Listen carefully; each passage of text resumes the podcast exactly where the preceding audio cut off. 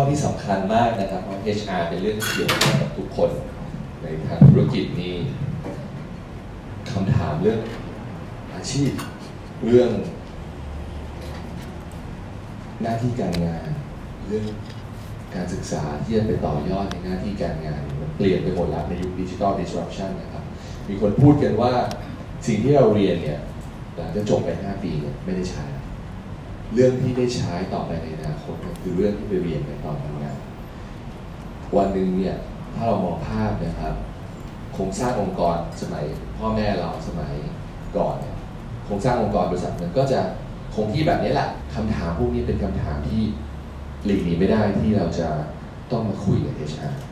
เอช อาร์ นี่คือหน้าด่านที่จะต้องดีลกับเรื่องพวกนี้จะรับคนแบบไหนวันก่อนผมคุยกับบริษัทบัญชีชั้นนำของไทยชั้นนำของโลกอันหนึ่งเขาบอกว่าเขาไม่รับในเทรนด์ต่างประเทศเขาไม่รับนักบัญชีแล้วนะเขารับไอทีเพราะตัวบัญชีจะตัวเรื่องเอไอคะแนนสูงๆที่มาเรียนไอบัญชีกันเนี่ยต่อไปเขาบอกว่าทุกอย่างในระบบขององค์กรเนี่ยมันเก็บเข้าไปในดิจิตอลหมดแล้วเวลาเราจะตรวจเนี่ยเราก็เขียนระบบเขียนโปรแกรมมาแล้วก็มาแรนดอมเชื่อมก็มาเช็คข้อมูลนะไม่จำเป็นจะต้องใช้คนมากมายเหมือนเดิมอันนี้คือคำถามที่กระทบทุกคนแน่นอนทุกๆอาชีพทุกสาขาอาชีพทุกกลุ่มงานทุกอุตสาหกรรมวันนี้เราได้รับเกียรติจากทั้งสามท่านนะครับเมื่อกี้ทีมงานก็แนะนำไปแล้วว่าใครบ้างอาจารย์มุมมองเชิงคอนเซ็ปต์เชิงทฤษฎีจากดร.สุรพิษก่อนแล้วก็ค่อยๆปรับเข้าสู่ practical มากขึ้นเรื่อยๆนะครับผมขอเชิญอาจารย์สุรพิษก่อนครับก็ก็ขอบคุณอาจารย์ก่อนต้องบอกว่าวันนี้เป็นเวทีที่จริงจะจะสรุปนะเนื่องจากว่าเรามี case study จริงๆนะนอกจากที่เดี๋ยวนี้จะคุยคอนเซ็ปต์แล้วต้องบอกว่า ดี แท็ก ก็เป็นหน่วยงานหนึ่งซึ่งมีการปรับเปลี่ยนเยอะมากนะจากการเป็นเขาเรียกว่าบริษัทโทรคมนาคมสู่ดิจิทัลคอมพานีคราวนี้แนวคิดวิธีการมองดูเรื่องอะไรบ้างเดี๋ยววันนี้ทางเราก็อยากจะผสมผสานนะทั้งคอนเซ็ปต์แล้วก็ทั้งตัวแนวคิดแบบของคิกเกอร์นี่นะฮะทั้งคอนเซ็ปต์ทั้งแนวคิดว่าจริงๆคอนเซ็ปต์เป็นแบบนี้แต่ว่าทางปฏิบัติมีอะไรที่เกี่ยวข้องแล้วก็มีตัวอย่างที่เป็นการ transform ของอะไรหน่วยงานเอกชนจริงๆเลยที่เขาเปลี่ยนได้แล้วก็วิธีการเปลี่ยนเป็นยังไงบ้างคราวนี้อาจารย์ก็เลยจะขอให้ดูเรื่องเทรนด์นิดนึงว่าจริงๆ Forbes เป็นหนังสือที่พูดเรื่องเทรนด์ทิศทางโลกหลายๆด้านแต่เราเพิ่งจะมาพบว่า Forbes ในล่าสุดเนี่ยพูดทิศทางเกี่ยวกับเรื่องคนนี่เยอะมากไม่ว่าจะเป็น Forbes predict ว่าต่อไป freelance จะต้องเยอะขึ้นในนี้ก็คือตั้งแต่ต้นปี สองพันสิบแปด ถูกไหมฮะนี่ก็จะปลายปีแล้วเราก็เห็นเหตุการณ์แบบนี้เกิดขึ้นจริงชัดเจนมากว่าสังคมเป็นสังคม freelance อันนี้ปฏิเสธไม่ได้นี่ predict จากต่างประเทศเมืองไทยก็เป็นถูกไหมเนื่องจากว่าหมดมันหมดยุคแล้วต้องมีพนักงานประจำหมดยุคแล้วมันเบื่อความขั้นตอนน่ะต้องมีพนักงานต้องจ้างต้องให้เขาอยู่อยู่แล้วก็ต้องดูแลเมื่อกี้อาจารย์กรบอกก็ต้องดูแลกันไปจนถึงวันไหนก็ไม่รู้แบบนี้แล้วสมัยนี้สกิลมันก็ไม่ค่อย compatible ถูกไหมฮะสิ่งที่มันอาจจะโอเควันนี้สามปีมันอาจจะต้องพัฒนาน้องอาจจะไปไม่ถึงก็ได้หรือจริงน้องอาจจะมีสกิลอนาคตแต่มันอยู่ในปัจจุบันแต่ก็ไม่เข้ากับองค์กรอีกอะไรแบบนี้มันมันมีแกลบเยอะมันเสียจริตมากในการที่ต้องมา invest การ recruit หาคนที่ใช่มาทำแบบทดสอบ assessment center สามรอบห้ารอบได้มาแล้วอยู่สามวันเข้าเอาเข้าจริงอยู่ไม่ได้อะไรอย่างเงี้ยน้องเบื่อพี่พี่เบื่อน้องน้องเห็นพี่ทนพี่ไม่ได้พี่นี่เป็นอะไรนะหลอกหลอนมากอย่างเงี้ยมันคุยกันไม่รู้เรื่องอะไรอย่างเงี้ยเป็นต้นเพราะฉะนั้น freelance มันมันกลายเป็นสังคมยอดนิยมมันจะกลายเป็นเขาเรียกว่าสิ่งที่เราต้องพยายาม manage เอ่อเขาเรียกว่าโอกาสตรงนี้ให้ได้แต่แน่นอนมุมมอง เอช อาร์ บางที่ต้องถือเป็นอุปสรรคถูกไหมฮะเพราะว่ากลายเป็นน้องที่มี potential ก็อาจจะอยากไปทำเองถูกไหมอาจจะอยากไปเริ่มต้นเองเพราะฉะนั้นมุมมองในตลาดแรงงานทุกวันนี้กลายเป็นว่าบริษัทใหญ่ไม่ได้แข่งเพื่อจะได้คนตอนนี้บริษัทใหญ่แข่งกับแพลตฟอร์มซึ่งทุกๆคนมีสิทธิ์เป็นเจ้าของแพลตฟอร์มเป็นเจ้าของธุรกิจสามารถทำได้เองอันนี้ก็จะเป็นเขาเรียกว่าอุปสรรคในการหา talent ในโอกาสต่อไปนะครับเวลาคุยกับพี่เก๋ก็จะชอบมากเพราะว่า ดี แท็ก ก็จะใช้คำว่า talent acquisition ก็คือไม่ใช่จะมา recruit หาคนทั่วไปละทำไงจะมี talent เข้ามาแล้วทำยังไงถึงจะ groom talent นะเดี๋ยวอันนี้ช็อตต่อไปเดี๋ยวจะให้ทางพี่เก๋เล่าต่อนะครับเพราะนอกจากนั้นสิ่งที่เป็นเทรนด์ที่ Forbes predict จริงมีหลายสิบข้อนะที่อาจารย์ดึงมานี่ก็จะเกี่ยวข้องกับเรื่องคนซะเยอะหรืออีกอันนึงก็คือเรื่อง machine learning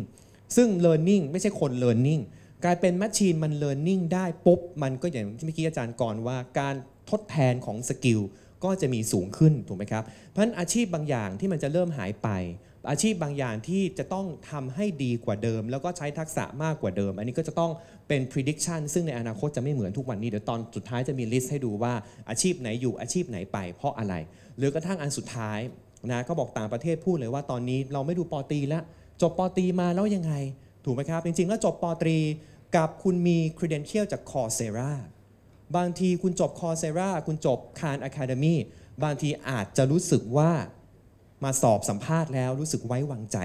อยากรับมากกว่าจบปตรีกอไก่ขอไข่รู้สึกจบปตรีก็สกิลคุณเรียนเยอะมากหนึ่งร้อยสามสิบ หนึ่งร้อยสี่สิบหน่วยกิตไม่รู้จะดึงตรงไหนมาใช้แต่คุณเรียน specific course มาอันนี้ดูแล้วจะมีโอกาสที่คุณน่าจะใช้ได้มากกว่านะครับเพราะฉะนั้น เอช อาร์ ทุกวันนี้ก็เลยกลายเป็นสิ่งที่ต้องพยายามมาเผชิญกับ VUCA World VUCA World เป็น Vocabulary ที่จริงๆแล้วในหน่วยงานในบริษัทใช้เยอะมากแต่เป็นฝ่ายอื่น Marketing, Product Innovation แผนกต่างๆในองค์กรนี่เจอ VUCA World มาเยอะถูกไหมฮะเพราะว่าโลกการแข่งขันมันสูงแล้วลูกค้าเองก็ไปดิจิตอลหมดแล้วเพราะฉะนั้นการแข่งขันแบบ VUCA World โลกที่ซับซ้อนจริงๆแล้วคนที่ไม่เคยเป็นคู่แข่งก็มาเป็นคู่แข่งถูกไหมเนี่ย Complexity ไม่มีอะไรแน่นอนเลยคนที่ไม่คิดว่าจะมาทำได้ดีในตลาดกลับกลายเป็นคนที่มี Market Share สูงมากโดยที่ไม่ต้องลงทุนอะไรเลย ambiguity เพราะฉะนั้นคาแรคเตอร์ของตลาดพวกนี้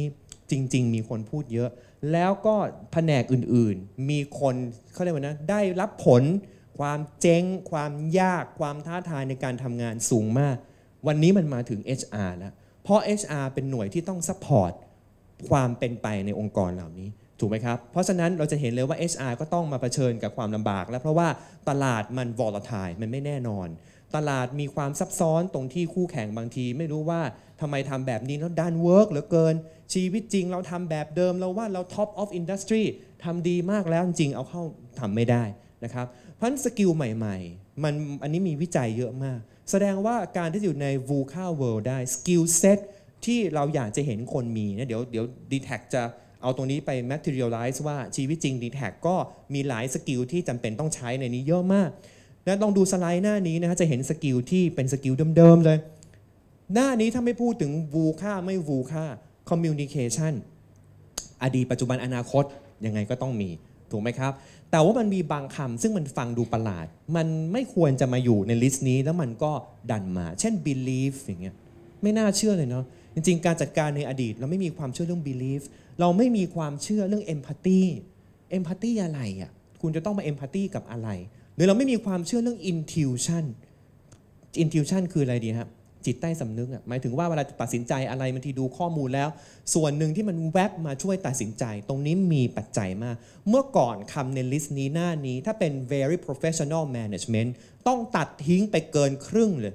belief ไม่มีถูกไหมครับ empathy คิดอะไร curiosity ถ้าคุณบริหารจัดการแล้วคุณมี curiosity หรือคุณมีความสงสัยแปลว่าคุณไม่มีประสบการณ์แปลว่าคุณไม่ใช้ข้อมูลแปลว่าคุณไม่เข้าใจ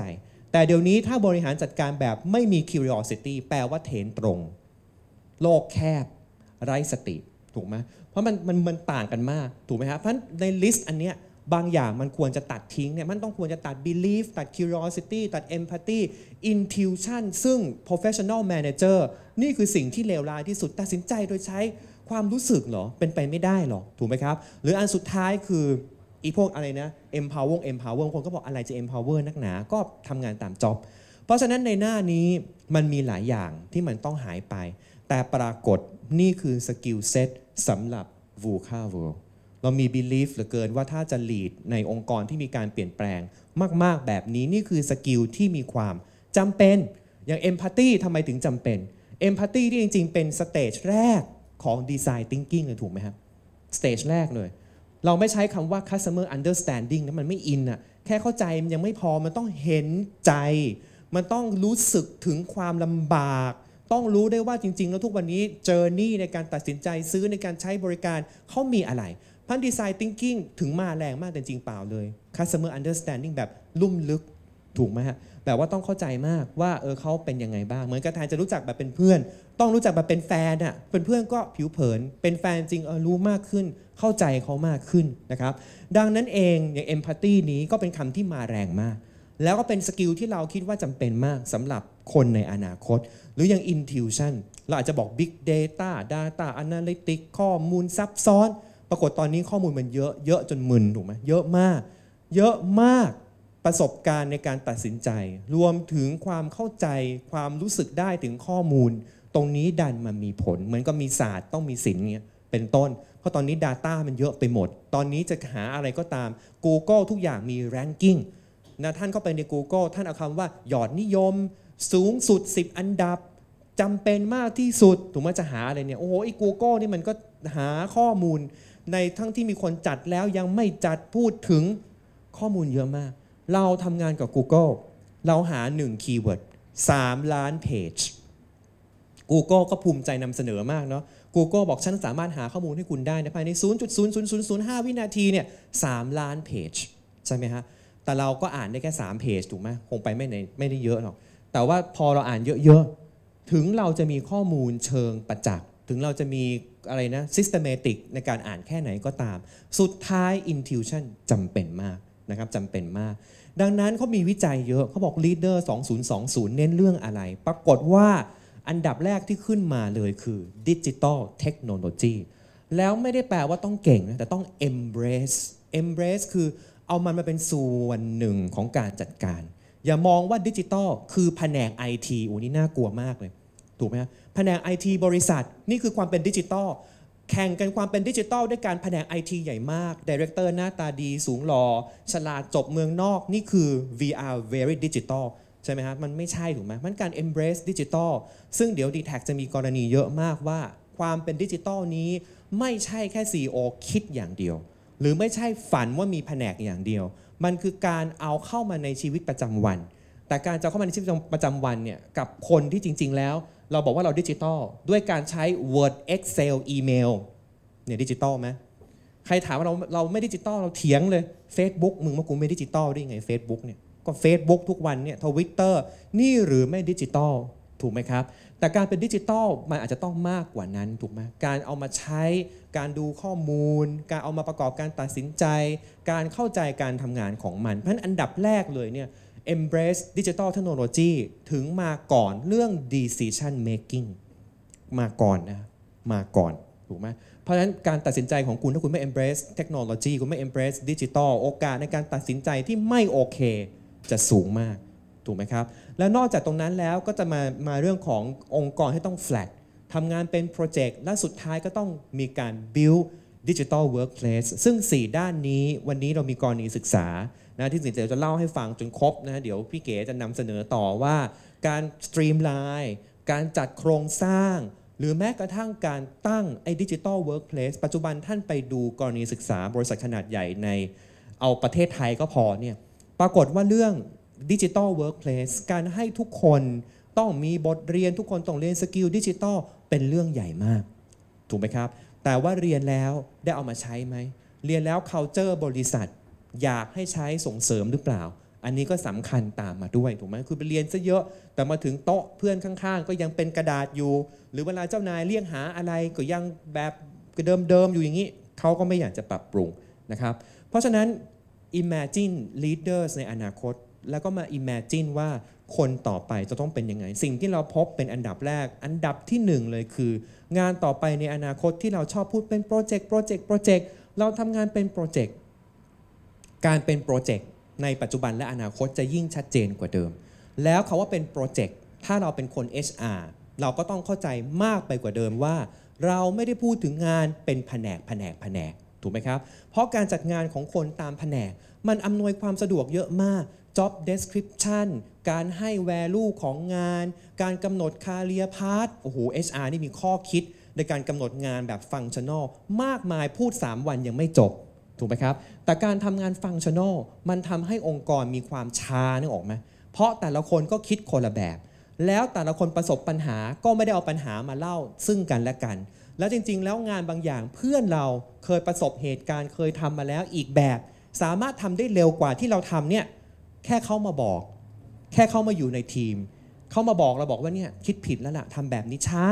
ผมเคยเจอลูกค้าคนนี้มันใช้หนึ่ง สอง สามแก้ตรงนี้จบเลยคัดขั้นตอนเพราะฉะนั้นการทำงานเป็นโปรเจกต์ Collaboration จึงเป็นเรื่องสำคัญแต่เดี๋ยวก่อน Collaboration กับ Digital Workforce ก็เป็นเรื่องที่ไม่ค่อยจะไปด้วยกันเพราะ Digital ทำให้คนอยากอยู่คนเดียวอยากจิบกาแฟอยากคุยกับทุกคนผ่าน ไลน์ ผ่าน Face ผ่านกรุ๊ปผ่านทุกอย่างใช่ไหมเจอหน้ากันนี่จะต้องเป็นเรื่องสำคัญมากนะบางคนนี่รู้สึกเลยถ้านัดเจอเนี่ยแปลว่าต้องมีปัญหาถูกไหมอาจารย์เป็นนักศึกษาที่แบบมีแฟนแล้วก็คุยกันเนี่ยนักศึกษาคุยกันใน ไลน์ มากกว่าเจอหน้ากันกับการเป็นแฟนเนี่ยบอกว่าถ้าเป็นแฟนแล้วเจอหน้ากันต้องมีเรื่องที่มีปัญหาแต่ถ้าคุยทุกวันหวานแหววตามสบายเนี่ยคุยกันใน ไลน์ ตามปกติ FaceTime เอ่อ ไลน์ แชท ไลน์ วิดีโอนี่คือนี่คือราบรื่นถ้าจะต้องนัดเจอกันเนี่ยต้องคิดแล้วแฟนจะขอบอกเลิกไหมหรือมันจะต้องมีอะไรเพราะมันผิดธรรมชาติของการเจอหน้ากันนึกออกไหมฮะพันการ collaborateมันก็อาจจะมีวิธีที่ต้องเปลี่ยนไปในแพลตฟอร์มของดิจิทัลดังนั้นเราจะเห็นเลยว่ามันมีโปรแกรมหรือแพลตฟอร์มใหม่ๆที่ทำให้การมอบหมายงานการติดตามงานการเห็นคนทำงานในหนึ่งก้อนเห็นว่าใครทำอะไรซึ่งเมื่อก่อนนี้ทุกคนหลับตานึกรูทีนเช้ามาทำอะไรรู้หมดแต่พอเป็นโปรเจกต์การคอลลาบอเรตการดึงสกิลการมอบหมายงานการติดตามผลงานและการประเมินผลงานมันก็ต้องเปลี่ยนไปด้วย เอช อาร์ พร้อมไหมถูกไหมครับแสดงว่า เอช อาร์ จะทำอย่างนี้ได้ เอช อาร์ ต้องจิตมากเลยเพราะของเดิมก็ยุ่งมากแล้วถูกไหมแค่ติดตามไอ้ทุกคนอีไลน์แมเนเจอร์ให้ประเมินเนี่ยขอร้องอ้อนวอนทุกคนทำตามเวลานี้ก็เหนื่อยมากนี่ปรากฏยังมีโปรเจกต์แมเนเจอร์ยังมีโปรเจกต์ที่ออกมา สาม สี่ อันคลอสไขว้กันไปกันมาอีกนายกอไก่ไปปรากฏตัว สาม สี่ ที่ประเมินยังไงดีไอ้โปรเจกต์แมเนเจอร์คนนี้ชอบมากโปรเจกต์แมเนเจอร์อีกคนบอกแย่มากเจ้านายสายตรงบอกไม่ไหวเลยอ้าวให้ให้คะแนนไงดีหารเฉลี่ยตรงเอาเอฟฟอร์ตของนาย A มาหารเฉลี่ยอะไรแบบนี้ถูกไหมฮะแล้วทำด้วยมือเหรอส่งทุกอย่างผ่าน Excel ส่งมาเลยสามสิบเอ็ดธันวา เอช อาร์ พร้อมลางานปีใหม่ไม่ทำอะไรคำนวณคะแนนบวกลบมันเป็นไปไม่ได้ถูกไหมมันเป็นไปไม่ได้อีกแล้วดังนั้นเวลาที่เราพูดถึงดิจิทัลแพลตฟอร์มเราให้คน collaborative เราจะต้องมีการทำให้คน sharing skill ต่างๆนานา เอช อาร์ ก็ต้องมีอุปกรณ์ใช่ไหมฮะแล้วก็ต้องมี mindsetที่จะพร้อมไปติดตามประเมินเรื่องแบบนี้พันคำหนึ่งที่อาจารย์ชอบมากในเรื่องของ Project Management ก็คือ Skill Sharing ถูกไหมฮะเพราะตอนนี้เรามี Sharing ทุกอย่าง Airbnb Ubon Uber ถูกไหม Grab Grab ต่อไปใครจะรู้ไม่ต้องมีแล้ว Full Time Employee Skill Sharing ถูกไหมครับคนนี้อยู่ลอยๆนะ สามสิบเปอร์เซ็นต์ ไปทำให้คนนี้ ยี่สิบเปอร์เซ็นต์ ทำให้คนโน้นหรือ ซี อี โอ Sharingต่อไปในอนาคตเป็นไปไม่ได้และมี ซี อี โอ คนเดียวเพราะเหตุการณ์บริษัทต้องปรับเปลี่ยนเยอะสามเดือนอาจจะอยากได้คนเก่ง Finance สี่เดือนอาจต้องการกำลังจะขึ้นโปรเจกต์ต้องการคนเก่งโปรเจกต์แบบเริ่มต้นในการที่จะ growth ในการเข้าสู่ในการเข้าสู่ตลาดอะไรอย่างนี้อาจจะต้องการสกิลของ ซี อี โอ แบบต่างๆกันไปซึ่งคนคนเดียวไม่เจ๋งพอต่อไปเราเป็น ซี อี โอ Sharing ได้ไหมเห็นไหมเนี่ยมันมีโอกาสอันนี้คือสิ่งที่มีการวิจัยในความเป็นไปได้หรือในข้อสองที่บอกว่าการทำงานจะไปพึ่งพา external talent ซะเยอะแสดงว่า เอช อาร์ ก็ไม่ใช่จะต่อไปอยู่ในตลาดแรงงานหาคนเข้ามา recruit external talent ก็หมายความว่า เอช อาร์ ก็ต้อง expert รู้ว่าการที่แต่ละหน้างานจะต้องการคนแบบนี้จริงๆคุณไม่ต้องจ้างเขามีวิธีทำเขามีแพลตฟอร์มสามารถ outsource หนึ่ง สอง สามหรือจริงๆงานพวกนี้เชื่อไหมเอามาทำหกเดือนมันก็พอแล้วอีกหกเดือนต่อไปอาจต้องการอีกแบบกรุณาอย่าจ้างระยะยาวbreak down ได้ไหม project based ได้ไหม outsource ได้ไหม external talent เป็นเทรนด์ที่จะมาเยอะมากแสดงว่าซอสของการ recruit ซอสของการได้คนจึงจะต้องกว้างกว่าเดิมและไม่ใช่ไปโฟกัสเฉพาะคนที่ต้องการเข้าสู่ corporate ถูกไหมฮะนี่เป็นข้อสองส่วนข้อสามนี่เบมาก continuous learning จะเก่าจะใหม่ก็ต้อง continuous learning เนาะแต่ continuous learning แน่นอนเลยพอมันมีดิจิตอลมันก็เพิ่มความเข้มข้นถูกไหมครับไม่ว่าจะเป็นการเรียนรู้ที่ต้องบ่อยขึ้นเฉพาะทางมากขึ้นเปลี่ยนแปลงได้จริงมากขึ้นถูกไหมครับหรือปัจจุบันมันจะต้องมีการแข่งขันได้มากขึ้นนั่นคือเวลาที่เราเข้าไปเล่นในระบบ e-learning เราไปสอบได้คะแนนเราสามารถเปรียบเทียบคะแนนตัวเราในวิชานี้ทั่วโลกความรู้สึกแหมไม่เคยคิดเลยว่าจะโง่ขนาดนี้ ตอนแรกนึกว่าดีมากในโลกล่านะในประเทศไทยในบริษัทชั้นอันดับหนึ่งเทียบเสร็จทั่วทั้งรีเจียนอันดับสามสิบพิจารณาตัวเองด่วนเลยถูกไหมฮะเพราะบางทีเราต้องมีวิธีการที่ทำให้คน continuous learning แบบใหม่ๆซึ่งปัจจุบันก็มีแล้วและอันที่สี่คือ fail fast fail fast เป็นคำที่ไม่มีอยู่ในนิยาม เอช อาร์ ในอดีตถูกไหม fail fast ผิดพลาดแปลว่าอะไรอะไรคือความผิดพลาด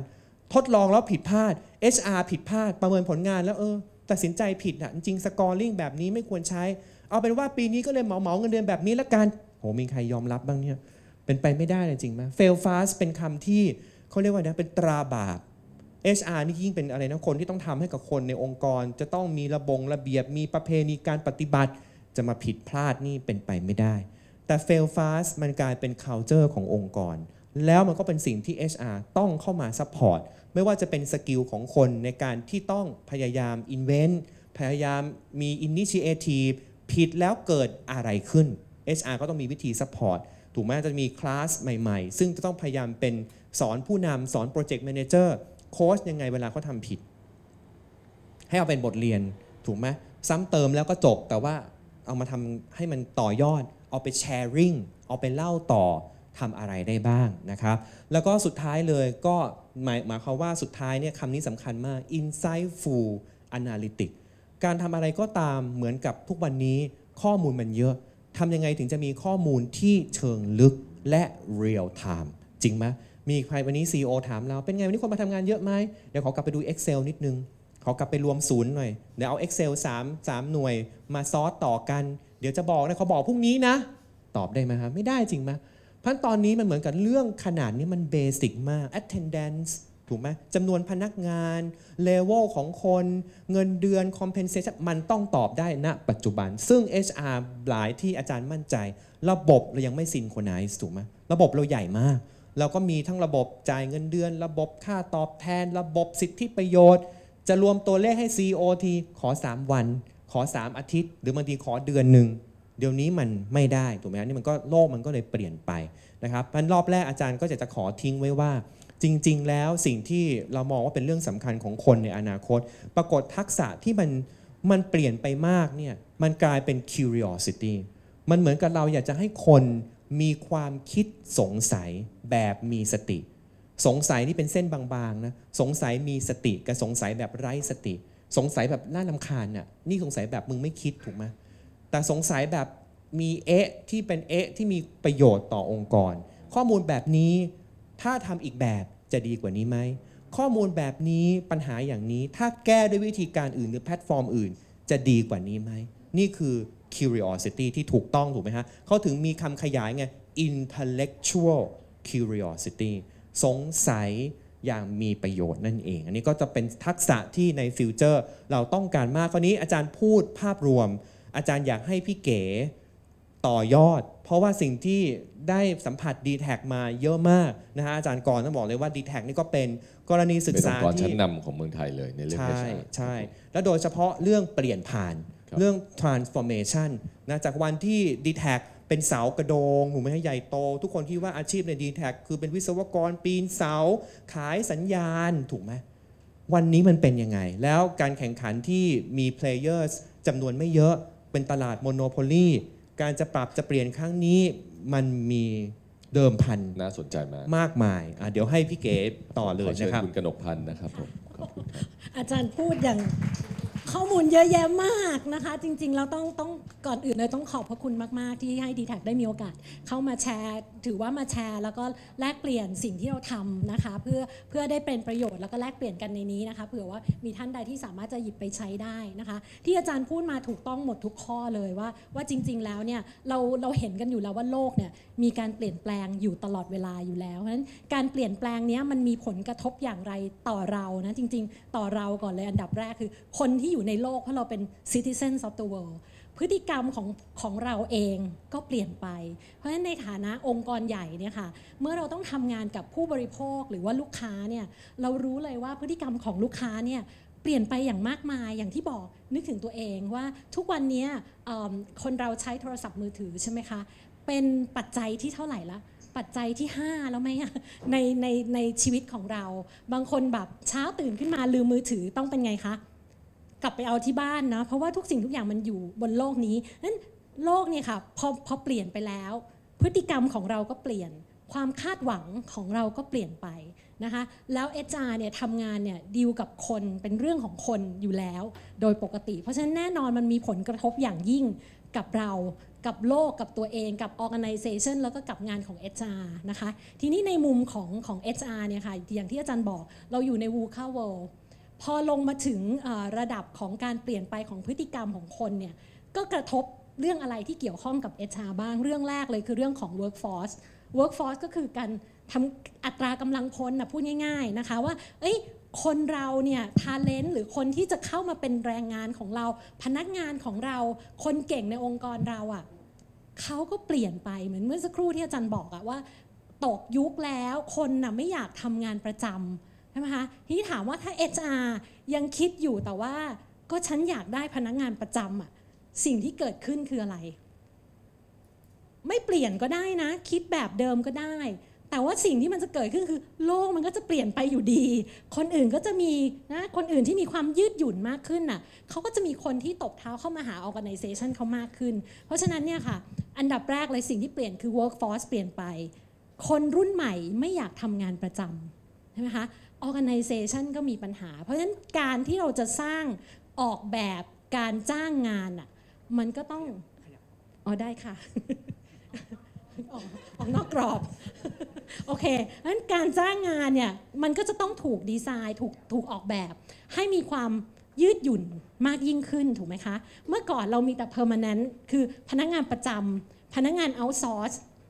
มันมีอย่างอื่นอีกไหมในโลกของตลาดแรงงานอะที่จะดีไซน์ให้ตอบโจทย์คนที่อยากทำ freelance เออ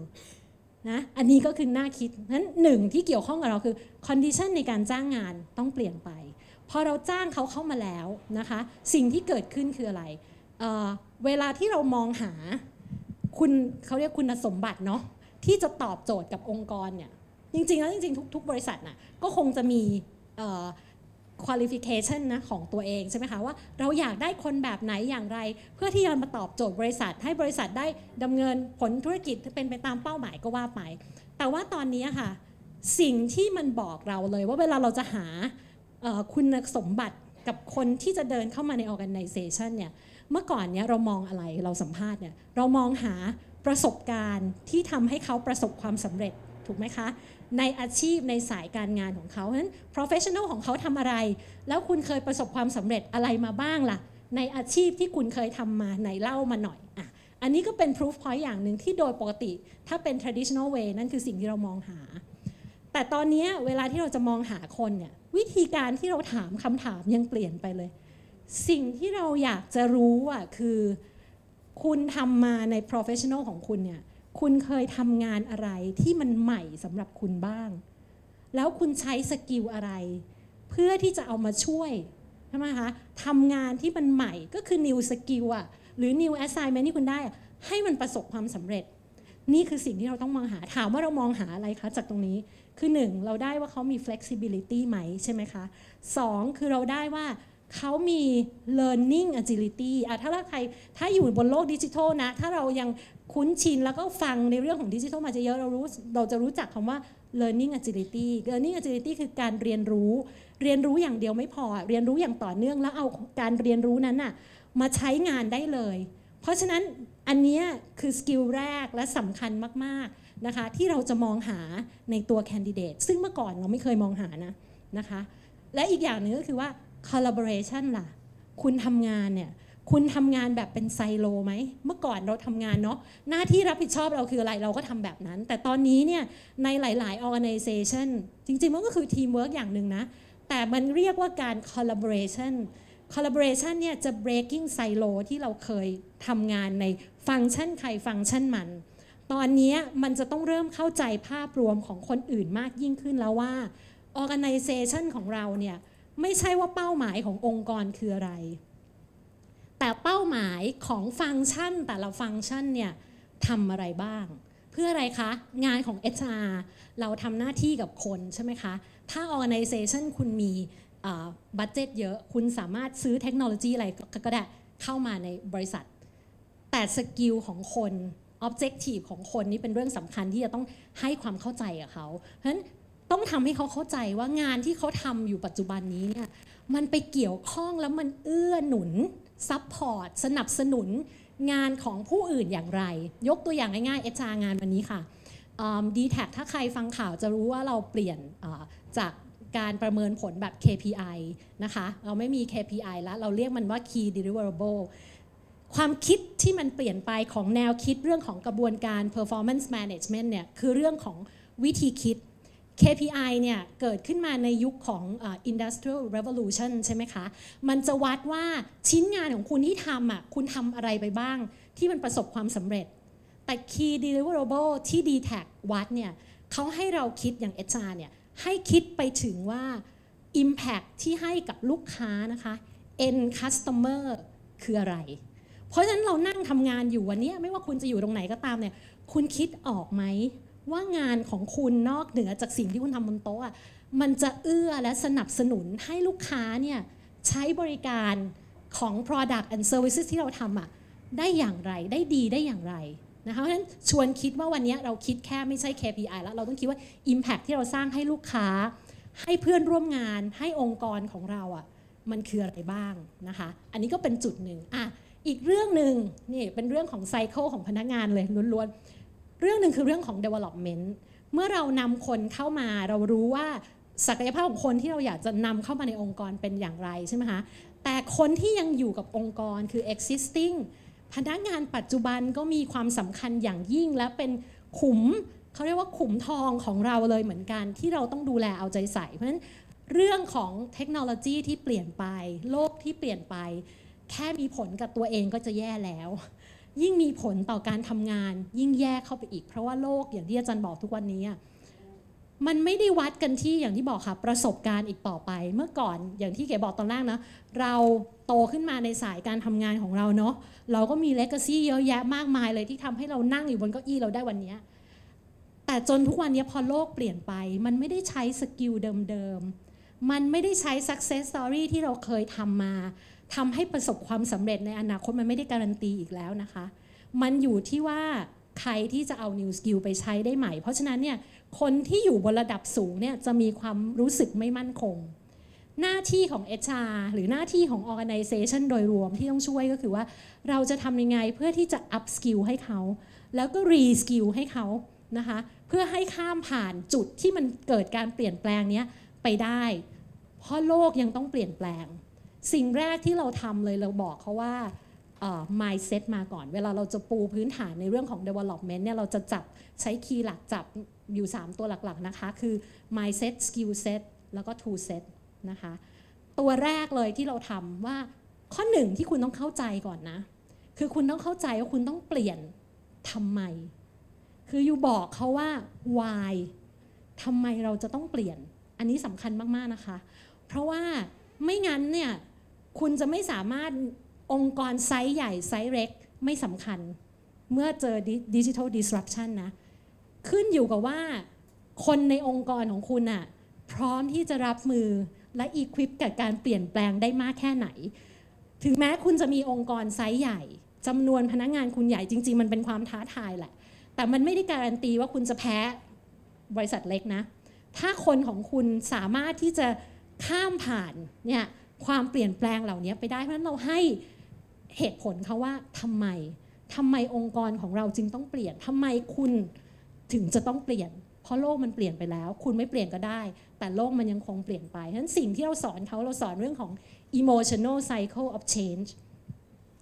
สอนว่าจริงๆแล้วคนเกลียดการเปลี่ยนแปลงมันเป็นเรื่องปกติของเราที่จะต่อต้านทุกครั้งที่มีการเปลี่ยนแปลงปกติค่ะปกติแต่สิ่งที่มันปกติเราต้องเข้าใจมันว่าไซเคิลคือวงจรของมันในการเปลี่ยนแปลงอ่ะคุณจะเจอกับวงจรแบบไหนเดี๋ยวมันจะมีการดำดิ่งนะเดี๋ยวมันจะมีสูงขึ้นนะเพราะฉะนั้นเวลาที่คุณลงเหวลงไปเนี่ยเวลาที่คุณดีโมทิเวตอย่าลงไปนานอย่าลงไปต่ำมันต้องลงทุกคนแหละแต่อย่าลงไปต่ำเมื่อเรารู้แล้วเราจะพงกหัวขึ้นมาได้ฉะนั้นอันนี้มันเป็นไซเคิลที่เป็นธรรมชาตินี่คือสิ่งที่เราบอกแล้วเราก็บอกว่าโลกมันเปลี่ยนนะเพราะฉะนั้นเราบอกเขาว่า whyถัดมาเราบอกเขาต่อค่ะว่าเอ๊ะเราจะมีเวทีให้เขานะ ที่ ดี แท็ก เนี่ยมีเมื่อ2เมื่อ2เมื่อปีที่แล้วเรามีจัด Flip It Begin With Me แล้วก็มี Flip It Challenge ขึ้นมาคือให้พนักงานในทุกกลุ่มเนี่ยค่ะคิดนวัตกรรมใหม่ๆขึ้นมานะคะใช้เวลาแปดเดือนดูเหมือนจะยากแต่เราคัมอัพในแปดเดือนนั้นนะคะเรามีผลผลิตนวัตกรรมใหม่จากโปรแกรมตัวนี้แปด โปรดักต์ด้วยกันนะคะหนึ่งในนั้นเป็น ดี แท็ก Coin นะคะที่มาจากสาย เอช อาร์ เพราะฉะนั้นเนี่ยไม่ใช่แค่บอกเขาว่า mindset เขาต้องเปลี่ยน organization ยังต้องเตรียมเวทีเพื่อที่จะให้เขาได้เห็นนะคะ เอช อาร์ เองเราเจอกับพนักงานทุกๆวันหน้าที่ของเราที่เปลี่ยนไปก็คือเราต้องดีไซน์ออกแบบประสบการณ์ให้คนเนี่ยเจอกับดิจิทัลมากยิ่งขึ้นเมื่อกี้เก๋พูดถึง up skill re skillเรามีโปรแกรมที่เรียกว่าสี่สิบ hours challenge ใช้กับพนักงานคือการที่พนักงานเนี่ยค่ะต้องเข้าไปเรียนออนไลน์สี่สิบชั่วโมงต่อคนต่อปีนะคะซึ่งตอนแรกปีช่วงแรกเนี่ยจะดูเหมือนยากมากนะเพราะว่าเวลาที่เรา launch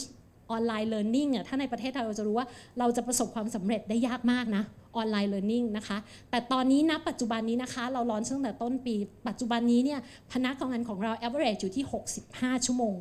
ต่อคนซึ่งถือว่าเยอะมากนะคะแต่ประเด็นของมันคือการที่เราก็ต้องหาสรรหาแพลตฟอร์มเมื่อกี้เมื่อสักครู่ที่อาจารย์บอกมีทั้ง Coursera Lynda นี่ระดับโลกนะคะ Coursera Lynda มี Telenor Campus เข้ามามี Plern Application ที่เราดีไซน์เองแล้วก็มี Skill Lane ที่เรา Partnership เพราะฉะนั้นนี่คือการที่ เอช อาร์ ดีไซน์แบบ People Centric คือเข้าใจว่าพนักงานเนี่ยตอบโจทย์จริตของพนักงานเอาง่ายๆว่าถ้าคุณเป็นคนที่จะชอบเป็นคนรุ่นใหม่แพลตฟอร์มส่วนมากในการ learning ที่คุณจะสนใจถ้าเป็นออนไลน์คือ Lynda เพราะเขาออกแบบมาดูทันสมัยแต่ถ้าใครที่เป็นผู้ทรงคุณวุฒินะคะเป็น Gen X up ขึ้นไปเนี่ยคอร์สแพลตฟอร์มที่คนจะชอบคือ Coursera นะคะอะไรอย่างเงี้ยเป็นต้นเพราะแพลตฟอร์มเดียวยังไม่พอเลย เอช อาร์ ยังต้องทำกันบ้านเพื่อที่จะหาเนี่ยค่ะ variety ให้คนนะคะให้ตอบจริตกับลูกค้าเพื่อที่จะดีไซน์ experience ให้ให้ตอบโจทย์กลุ่มของพนักงานของเรานะคะเพราะฉะนั้นงาน เอช อาร์ เนี่ยณปัจจุบันของโลกที่เปลี่ยนไปเนี่ยจริงๆมันเป็นความจริงๆเมื่อสักครู่อาจารย์บอกว่าเป็นความลำบากจริงๆมันเป็นความลำบากนะแต่ถ้าเรามองความลำบากให้เป็นความท้าทายอันนี้ก็เป็นอีกคอนเซปต์หนึ่งที่เราสอนพนักงานคือเรื่องของ growth mindset mindset ที่จะทำให้เรายังดำรงคงอยู่ในโลกใบนี้ที่มีการเปลี่ยนแปลงและ VUCA World ได้คือ growth mindset mindset มีสองแบบมี fix mindset กับ growth mindset และ growth mindset เนี่ยจะทำให้คุณสามารถที่จะดำรงคงอยู่กับโลกที่เปลี่ยนไปได้ยังมีอีกเยอะเลยอะที่แบบยังยังอยากจะบอกแล้วเราก็มีแอปพลิเคชันนะคะที่เราเรียกว่า Plern Application เราดีไซน์ให้เป็น one stop shopping ของพนักงานเพราะฉะนั้นเนี่ยเราอย่างที่บอกโลกเปลี่ยนพฤติกรรมคนเปลี่ยนความอดทนของคนก็เปลี่ยนไปเขาอยากจะทำทุกอย่างได้ anywhere anytime และ personalize ใช่ไหมเราก็ดีไซน์แอปพลิเคชันนี้ให้กับพนักงานเพื่อที่ถ้าสงสัยว่ามีวันลาเท่าไหร่เปิดโทรศัพท์มือถือขึ้นมาเช็คได้ Line Manager สามารถ approve วันลาของพนักงานได้ผ่าน mobile application ของเราที่เรียกว่าเพลินนะคะอีกอันหนึ่งที่เพลินทำได้ก็คือมีเขาเรียกว่าสามารถที่จะดูได้ว่าคอนแทคของคนคนนั้นที่อยู่ในที่เป็นพนักงานนะคะเบอร์โทรศัพท์อะไรเออติดต่อแผนกตรงไหนยังไงนะคะแล้วก็มี learning platform ให้อยู่ในแอปพลิเคชันแล้วก็มีมีอีกนะ ดี แท็ก Coin ซึ่งเมื่อสักครู่บอกว่ามันเป็นตัวที่เมื่อก่อนนี้เวลาเราจะชื่นชมเราจะให้คำชมพนักงานเนี่ยเราก็จะบอกโอ้ทำดีมากใช่ไหมคะแต่ตอนนี้มันเทิร์นสิ่งเหล่านี้ให้เป็นดี แท็ก Coin ก็คือให้เป็น Coin เพื่อที่คุณจะเก็บแต้มนะคะแล้วไปแลกรางวัล น, นี่เด็กๆชอบมากนะไปจ่ายค่าน้ำค่าไฟเพราะเราผูกกับ Rapid เราผูกกับชมชอบอย่างเงี้ยเป็นต้นนะคะอันนี้คือให้ให้ให้คร่าวๆนะให้มองภาพว่าจริงๆแล้วงาน เอช อาร์ เนี่ยมีผลอย่างยิ่งแล้วก็ทัศนคติเราเนี่ยเป็นเรื่องที่สำคัญมากๆเพราะว่าเรามีอินเทอร์เฟซกับกลุ่มของพนักงานเนี่ยมากนะคะถ้าเรามี mindset ที่ fix แล้วเราไม่อยากจะเปลี่ยนอะไรเลยเนี่ยเราจะไม่สามารถที่จะ drive ให้พนักงานเนี่ยมี experience ที่เปลี่ยนไปได้แล้วก็ cope กับโลกที่มันเปลี่ยนไปได้นะคะเดี๋ยวค่อยไปเรื่อยๆเนาะอาจารย์น่าสนใจมากเลยครับโอ้โหรายละเอียด เต็มไปหมด ดี แทค เป็นหน่วยงานชั้นนำของเมืองไทยที่ปรับตัว Digital transformation ในเรื่องการบริหารจัดการบุคคลในองค์กรการปรับเปลี่ยนต่างๆนะครับส่วนอาจารย์สุรพิษก็เล่าคอนเซปต์ได้น่าสนใจมากแล้วก็หลายอย่างเนี่ยวันหนึ่งผมอ่านข่าวเจอเขาน่าสนใจอีกอันหนึ่งก็คือบางคนกังวลว่าต่อไปสกิลเรื่องโคดดิ้งจะสำคัญมากจริงๆแล้วเป็นประเด็นที่ผมเพิ่งทราบจากการอ่านข่าวเลยสตีฟ จ็อบส์เนี่ยไม่ได้ทำโคดดิ้งไม่เป็นเลยแต่สิ่งที่เขาทำคือเขาโคดิเนตให้คนทำงานตามที่เขาต้องการได้ซึ่งนี้ผมคิดว่าอาจจะเป็นสกิลที่สำคัญอีกอันหนึ่งมากกว่าการทำเทคนิคอลสกิลได้คือการสามารถโคดิเนตให้คนในองค์กรคนในกลุ่มคนในโปรเจกต์ move toward one goal one direction ได้นี่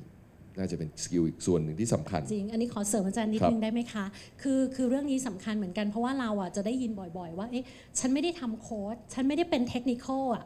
แล้วฉันจะยังคงดำรงคงอยู่ในโลกดิจิทัลได้ไหมจริงๆเรามีเรามี hard skill นะเราบอกว่า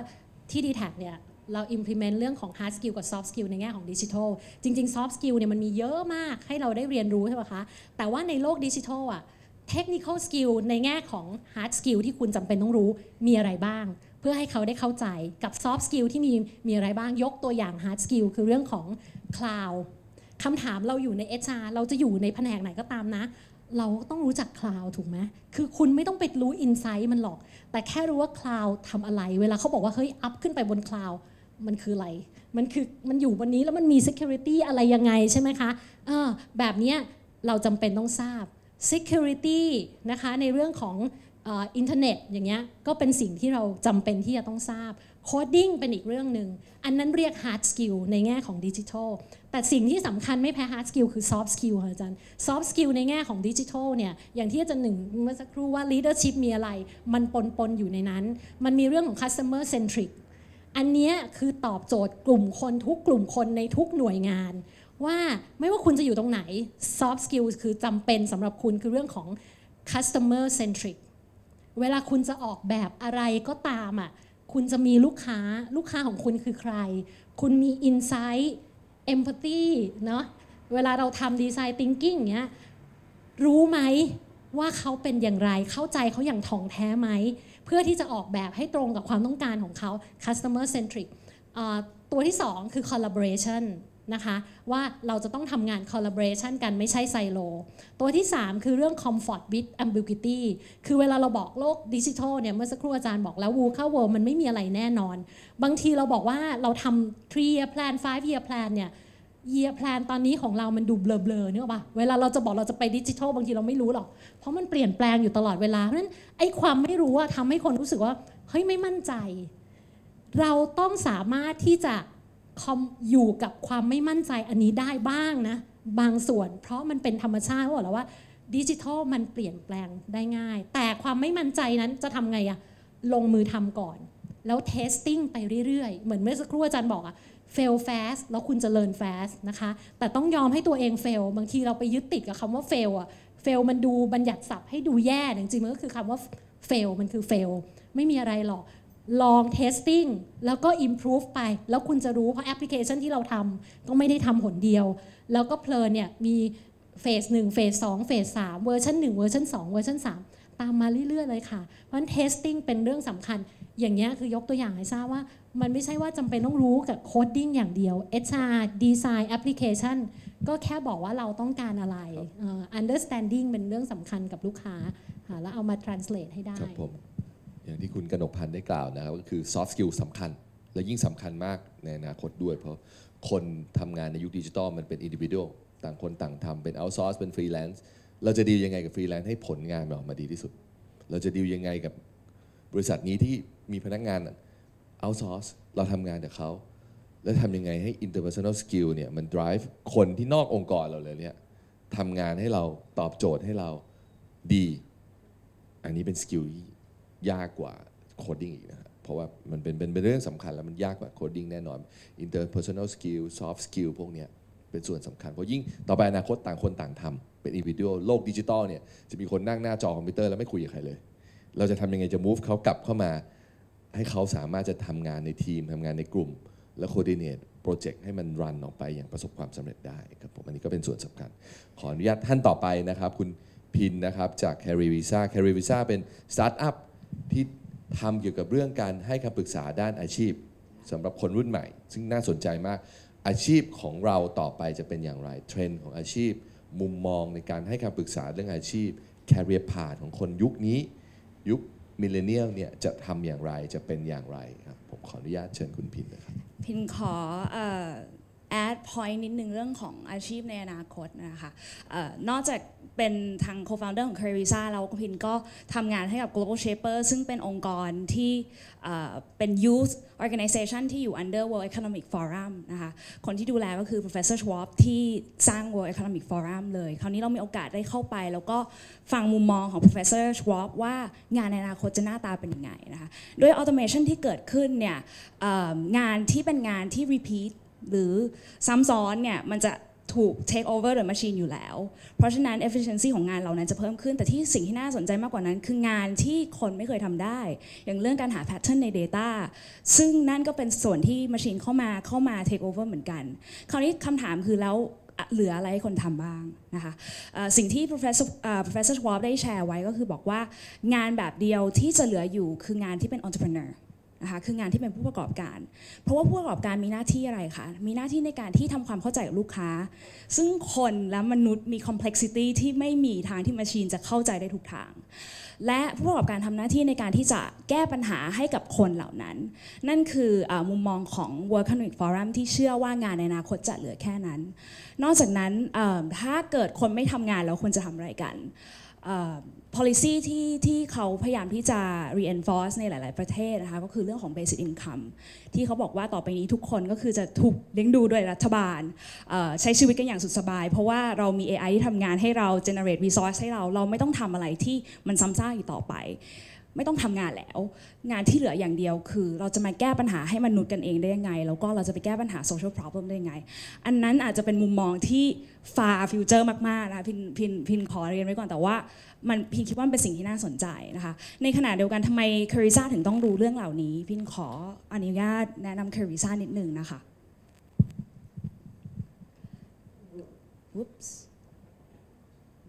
ในสิ่งที่ CareerVisa ทำนะคะก็คือตามมิชชั่นของเราเราไกด์ให้นักเรียนประสบความสำเร็จในเวที่เขาเป็นเองนะคะถ้าเราเห็นว่า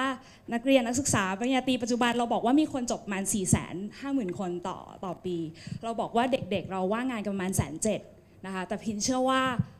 ว่างงานในใน definition ของของที่เราคุยกันเนี่ยมันอาจจะไม่ใช่ว่างงานกันอย่างเดียวแต่น้องๆแต่ปีสองปีสามน้องๆเริ่มที่จะหารายได้ได้เองแล้วพินเคยมีคุยกับนักศึกษาที่เป็นมหาวิทยาลัยเอกชนนะคะน้องๆก็เริ่มทำงานตั้งแต่อยู่มหาวิทยาลัยนี่แหละแต่มุมมองของเขาคือว่าเขาไม่ได้มองหาอาชีพที่มั่นคงอีกต่อไปอันนี้อาจจะเป็นมุมมองที่พี่ๆที่อยู่องค์กรอาจจะเห็นอยู่แล้วน้องๆเข้ามาน้องๆอยู่บางทีสามเดือนก็ไปสามวันก็ไปแล้วนะคะเพราะว่าในสิ่งที่เขามองหาคือทำยังไงที่เขาจะได้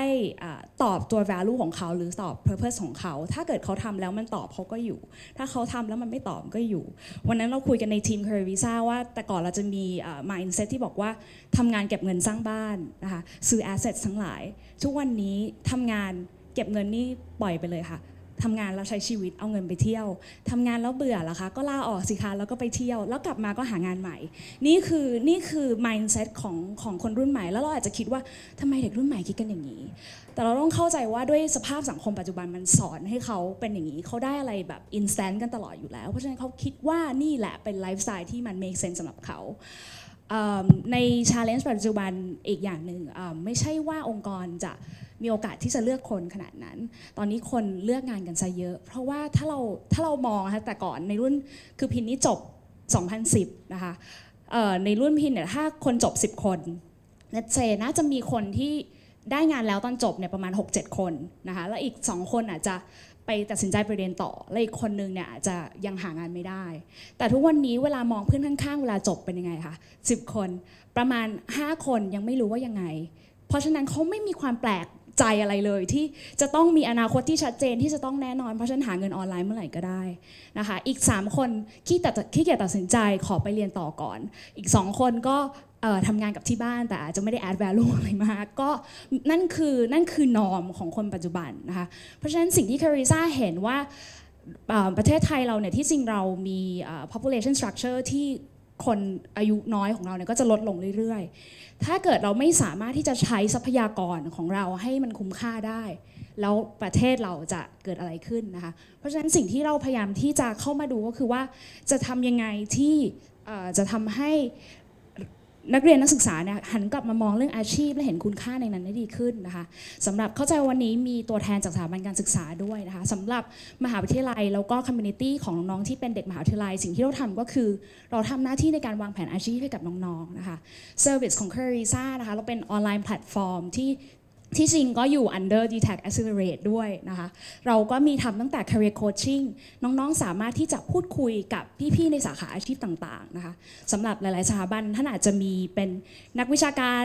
ทางด้านแนวนะคะที่อยู่ในศูนย์แต่ว่าการที่จะให้น้องๆได้มี experience หรือได้เข้าใจจริงๆว่าแต่อาชีพทำอะไรเนี่ยอาจจะไม่มีข้อมูลเหล่านั้นเพราะฉะนั้นในสิ่งที่ CareerVisa จัดให้ก็คือเรามี network ของ professional ที่น้องๆสามารถพูดคุยได้นะคะในส่วนที่สองในสิ่งที่เราทำก็คือเป็น video library เพื่อที่จะเก็บข้อมูลเกี่ยวกับ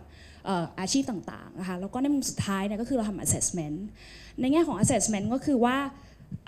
ถ้าเกิดน้องๆเนี่ยเข้ามา blank เลยไม่แน่ใจว่าเขาอยากทำอะไรนะคะเราก็จะเก็บข้อมูลเขาในมุมที่เขารู้ห้าด้านนะคะ interest value lifestyle working condition นะคะแล้วก็ people environment ที่เขาอยากทำงานด้วยหลังจากนั้นข้อมูลเหล่านี้เนี่ยจะถูกกลับเข้าไปแมปกับข้อมูลของคนทำงานหรือพี่ๆใน professional level ของเราจริงๆเพื่อที่จะ predict ออกมาว่าน้องๆน่าจะมีความเป็นไปได้ที่จะทำงานเหล่านี้แต่เราไม่เชื่อใน data อย่างเดียวนะคะหลายคนบอกว่า Data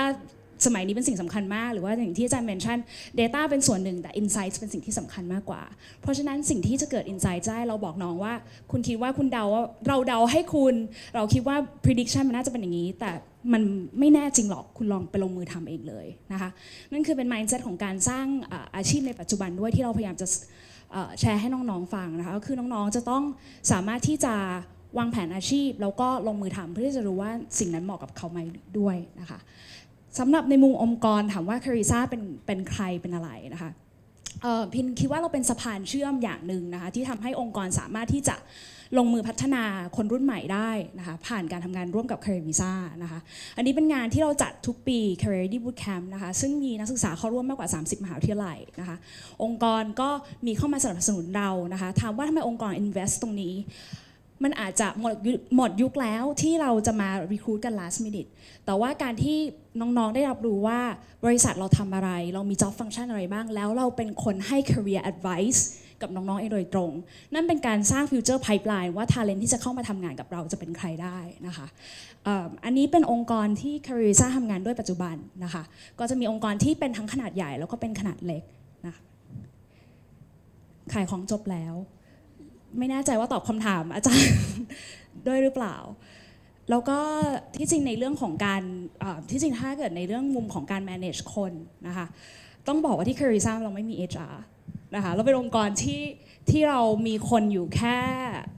เรามีคนอยู่พินชอบนับคนขาดประมาณ แปดถึงเก้า คนเองนะคะแต่ว่าที่ผ่านมามีคนในแพลตฟอร์ม CareerVisa ประมาณ หนึ่งหมื่นหกพัน คนนะคะพินเชื่อว่าไซส์ขององค์กรเราเล็กแต่ว่าสาเหตุที่เราสามารถที่จะ ensure impact ได้เพราะว่าทุกคนเข้าใจวิชั่นในการที่จะคัดเลือกคนนะคะเรื่องสกิลเป็นอีกเรื่องเป็นเป็นเรื่องรองมันใช้คำว่าอย่างนี้ดีกว่าอาจจะเป็น sharing ที่เหมาะกับองค์กรขนาดเล็กมากกว่าพี่ไม่แน่ใจว่าองค์กรขนาดใหญ่จะเห็นด้วยหรือเปล่าแต่ว่าสิ่งที่สำคัญมาอันดับหนึ่งเลย value เป็นสิ่งสำคัญนะคะ CareerVisa เราทำเรื่องของ career advice แล้วเรื่องนี้เนี่ยที่จริงมันไม่ใช่เรื่องที่มันเป็นธุรกิจธุรกิจมากขนาดนั้นเราจะไปหาคนที่มีประสบการณ์โดยตรงเราอาจจะต้องไปรีครูทคุณครูแนะแนวมาทำหรือเปล่าแต่เราทำเป็น business เราไม่ได้เป็น non profit แล้วเราก็เราเป็น business เต็มๆนะคะ เ, เพราะฉะนั้นทำยังไงที่เราจะหาคนที่มีประสบการณ์ทางด้านทางด้านนี้มารันกับเราได้ส่วนใหญ่คำตอบคือไม่ค่อยมีหรอกค่ะแต่ว่าถามว่าคนที่มีความสนใจและมี value ในการที่จะ mentor คนอ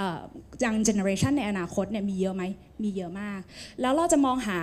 หลักฐานเหล่านี้จากในสิ่งที่เขาทำนอกห้องเรียนนะคะในกิจกรรมที่เขาทำหรือว่า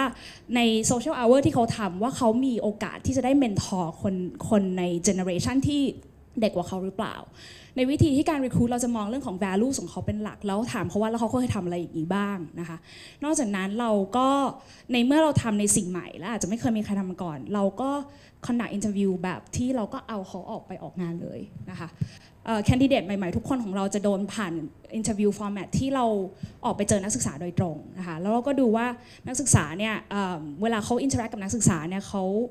เขาได้มีความสนใจจริงๆหรือเปล่าที่จะช่วยเหลือน้องๆเมื่อเราไม่ได้บอกเขาว่าเขาต้องทำอะไรเขาทำยังไงเขารู้ตัวหรือเปล่าว่าเราอยู่ที่นี่ purpose คืออะไร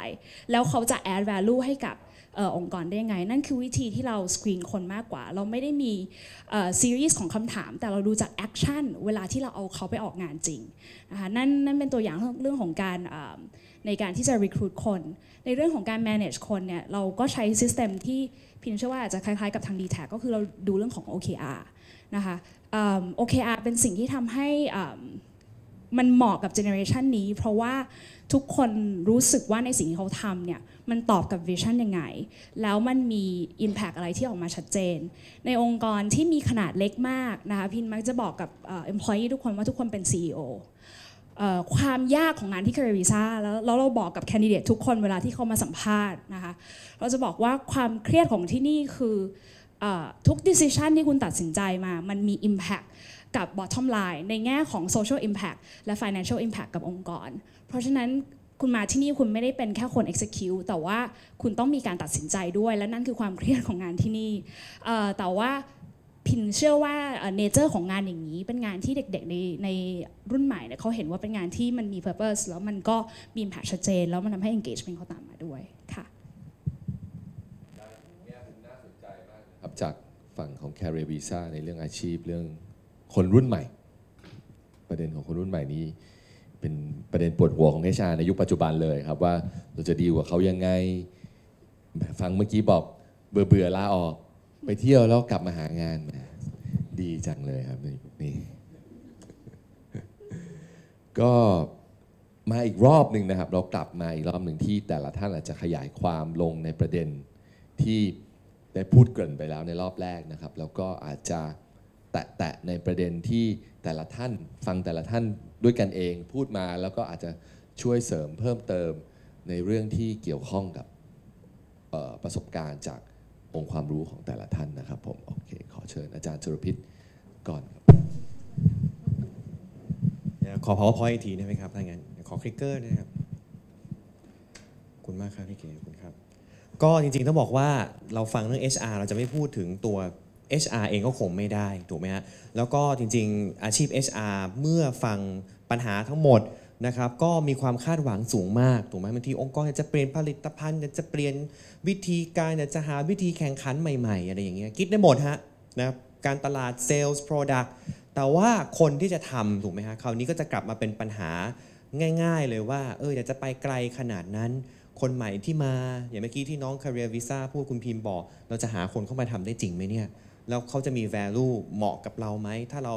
เราเป็นอย่างนี้เขาเป็นอย่างนั้นหรือกระทั่งว่าคนที่มีอยู่จะพร้อมเดินต่อไปกับเราหรือไม่ถูกไหมฮะเพราะฉะนั้นในอาชีพ เอช อาร์ เองเนี่ย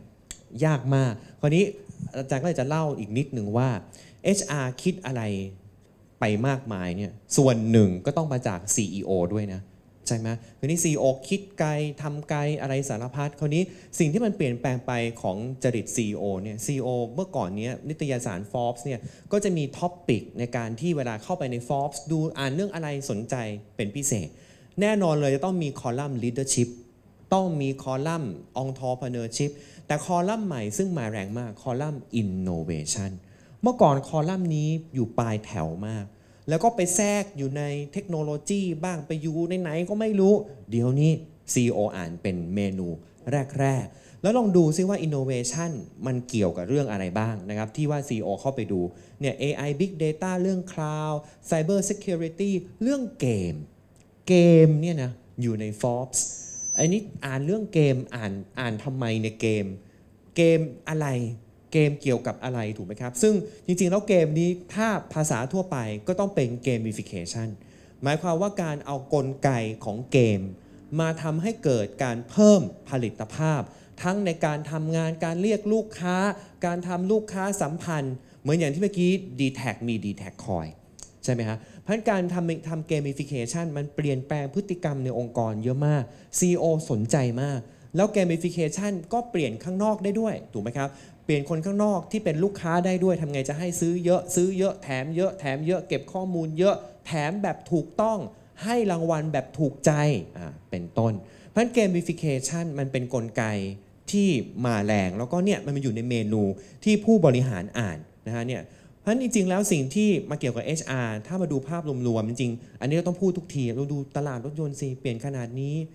เราคิดว่าเราเป็นคนทำงาน Tesla วันหนึ่งเรามี Neo ออกมาเราทำตัวยังไงดีครับเราเป็นคนทำงานบริษัท Tesla เราว่าเราเจ๋งแล้วนะเราว่าเราทำทุกอย่างพร้อมเพียงแล้ว Neo เป็นรถไฟฟ้าจากจีนที่เจ๋งกว่าใช่ไหมแล้วเราเป็นเจ๋งกว่าเลยเราเป็นคนผู้นำเราทำทุกอย่างเรียบร้อยเราเข้าสู่ตลาดแคลิฟอร์เนียใช้เราซิลิคอนแวลลีย์ไปที่ไหนก็โอ้โหเห็นคนขับเอ่อ Tesla วันหนึ่งปรากฏว่าอยู่ๆมีอะไรก็ไม่รู้หนึ่งยี่ห้ออะไรคือ Neo ชื่อแปลกๆถูกไหมครับมาจากไหนไม่ทราบอันนี้ออกมาเสร็จปรากฏขายได้เยอะกว่าอีกเพราะเข้าตลาดจีนถูกไหมใครขายจีนได้ก็ขายได้ทั้งโลกแล้วเอางี้เพราะว่าจีนเยอะมากถูกไหมครับอเมริกานี่มีคนสามร้อยกว่าล้านจีนเท่าไหร่นะฮะ หนึ่งพันห้าร้อย หนึ่งพันสี่ร้อย หนึ่งพันสามร้อย หนึ่งพันสองร้อย ล้านอะไรเงี้ยขายที่เซี่ยงไฮ้มณฑลเดียวก็คงจะพอแล้วมั้งใช่ไหมครับเพราะฉะนั้นถ้าเราเป็นคนทำงานบริษัท Tesla แล้วเราอยู่ๆวันหนึ่งมี Neo อีกวันมีไบตันอะไรเนี่ยงงดูสวยไหมฮะเนี่ย Tesla งงมากฉันว่าฉันก็ว่าล้ำแล้วเนาะแต่ฉันลืมนึกไปว่าจริงๆมันมีต้องมันควรจะมี เอส ยู วี ด้วยนะที่มันชาร์จไฟได้หรือมันต้องทำอะไรได้มากกว่าที่ฉันคิดสารพัดเนี่ยนะครับดังนั้นสิ่งที่เราพบว่าเป็นปัญหานะอันนี้เมื่อกี้คำว่า growth mindset ถ้าท่านไปเวที เอช อาร์ ทุกที่ปัจจุบันนี้ทุกคนก็จะต้องพูดว่าเราในฐานะเป็น เอช อาร์ เราต้องสร้าง growth mindset ให้กับคนอื่นแล้วในวันนี้จริงๆวันนี้ดีใจมากเป็นเวที เอช อาร์ จริงๆ เอช อาร์ เนี่ยแหละก็ต้องมี growth mindset แต่ growth mindset ของ เอช อาร์ ยากกว่าคนอื่นมากเนื่องจาก เอช อาร์ มี compliance เยอะเหมือนกันนะระเบียบกฎหมายแรงงานถูกไหมประเพณีปฏิบัตินะครับแล้วไหนจะต้องมีความเข้าใจของเพื่อนร่วมงานทำอะไรไปแล้วคนอื่นเห็นด้วยไม่เห็นด้วยจะเปลี่ยนแปลงแล้วมันจะโอเคหรือเปล่าเยอะมากแต่วันนี้นาทีนี้มันต้องเปลี่ยนจริงไหมครับเพราะ เอช อาร์ เปลี่ยนง่ายๆอันนี้มี growth mindset นี่คือแปลว่ารับความท้าทายเจอปัญหาแล้วต้องเผชิญหน้าถูกไหมมีความพยายามที่คิดว่าเป็นเรื่องปกติไม่ใช่ไอ้ความพยายามบางคนคิดว่าทำงานต้องพยายามนี่ฝืนตัวเองที่น้องบอกมันฝืนใจอ่ะต้องพยายามแปลว่าอะไรแล้วแล้วยังไงทำงานไม่ต้องพยายามแปลว่าอะไรก็ต้องทำงานที่เราสามารถทำได้โดยที่เราไม่ต้องฝืนใจเราไม่ต้องอะไรมากมายมึงอยู่บ้านแล้วกันไม่มีอีกละหนูเพ้อเจ้อลูกในชีวิตจริงไม่มีใช่ไหมฮะเพราะเวลาที่เราพูดว่า growth mindset easier said than done เราพูดมันเป็นคำที่เราใช้ฟุ่มเฟือยมากนะว่าเราต้องให้คนมีจิตใจที่เติบโตไปพร้อมองค์กรอย่าไปมองอะไรด้านเดียวแต่อย่างที่เมื่อกี้พี่เก๋พูดตอนแรกถูกต้องมากเราไม่มีไม่มีใครชอบการเปลี่ยนแปลงเพราะถ้าเราชอบจริงๆเราต้องแต่งงานหลายๆรอบหรือเราต้องอะไรหลายๆอย่างถูกไหมมันมันไม่ใช่ถูกไหมคนก็มีวิถีแบบนึงแต่ตลาดเผอิญมันไม่ใช่แบบนั้นแล้วพอมันมายิ่งพูดถึงเวที เอช อาร์ เอช อาร์ ซึ่งต้องบอกเลยว่าเราเนี่ยเวลามีอะไรก็ตามเราอะที่หลังเขาทั้งสิ้นอะเวลาแผนกไหนเขาไปเรียน Design Thinking อะไรเขาไม่มีหรอกนะส่ง เอช อาร์ ไปก่อนมีไหมแผนกมีไหมบริษัทไหนที่บอกว่าอบรม Design Thinking ปุ๊บโอ้เป็นเรื่องใหม่คอนเซปต์ดีขอส่ง เอช อาร์ ไปก่อนเลยโอ้โหน้ำตาจะไหลมีได้ยินดีมาก ดี แท็ก ใช่ไหมครับแต่ละรายที่ขอ Marketing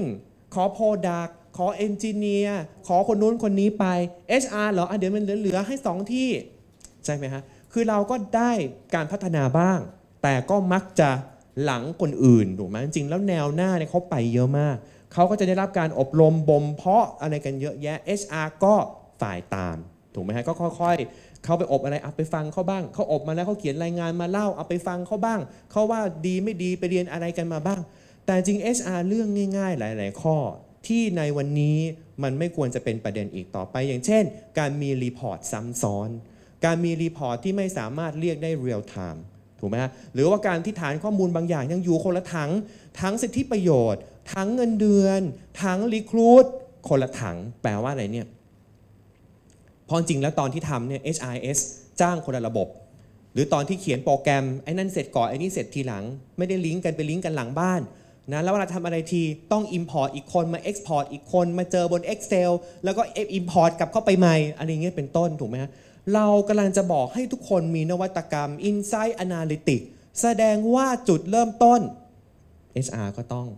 Insight Analytics Systematic รวมฐานข้อมูลทุกอย่างใช้ Big Data Big Data คืออะไรฮะ Real Time คำสำคัญของ Big Data คือขอข้อมูลอะไรวันนี้มันต้องได้วันนี้เราจะเปิดร้านสมมติเรามีสาขาทั่วประเทศเราอยากจะรู้ว่านะเก้าโมงวันนี้ร้านทุกร้านทุกวันนี้เปิดประตูพร้อมกันพนักงานมีกี่คนอ๋อๆเดี๋ยวๆขอไปสแกนไอ้ที่เครื่องรูดบัตรก่อนนะเดี๋ยวให้แต่ละสาขาส่งมาที่ภูมิภาคภูมิภาคกำลังรวมข้อมูลเข้า Excel เดี๋ยวจะ Export มาตอน สิบเอ็ดโมงเดี๋ยวประมาณบ่ายสองหลัง ซี โอ กินข้าวเดี๋ยวจะทราบว่าวันนี้ตอนเก้าโมงมีร้านเปิดกี่ร้านนี่เรื่องของมึงแล้วนะเนี่ยถูกไหมถ้าเป็น เอช อาร์ แบบนี้นี่ ซี อี โอ ทนได้ก็ดีถูกไหมแต่เขาก็ต้องสงสัยนี่มึงไปอยู่โลกไหน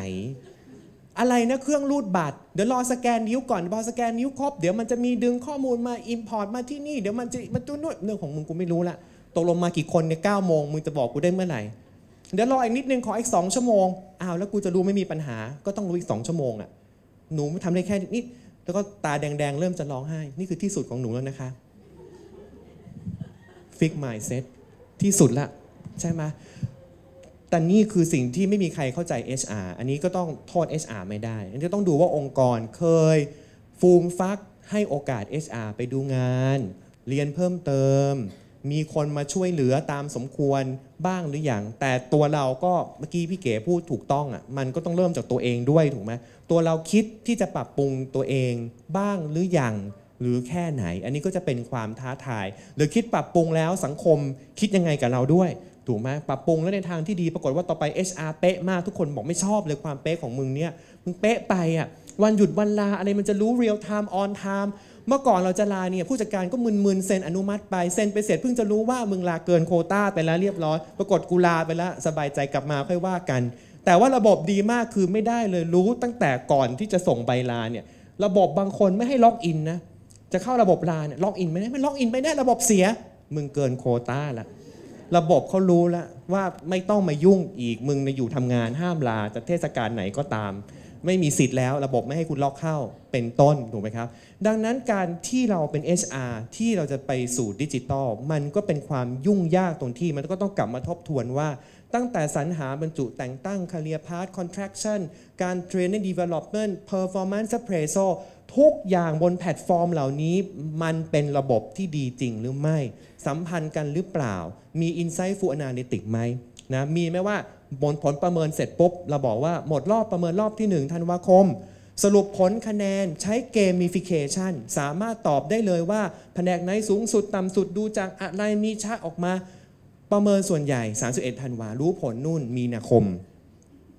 เอช อาร์ ไตรมาสนั้นก็ไม่ต้องขาดลามาสายปวดหัวเอาแพะชนแกะนะไปรอรออีผู้จัดการกอไก่ส่งขอไข่ส่งไม่ครบอีคอควายลืมส่งส่งเสร็จกรอกไม่ครบกรอกผิดกลับไปแก้ใหม่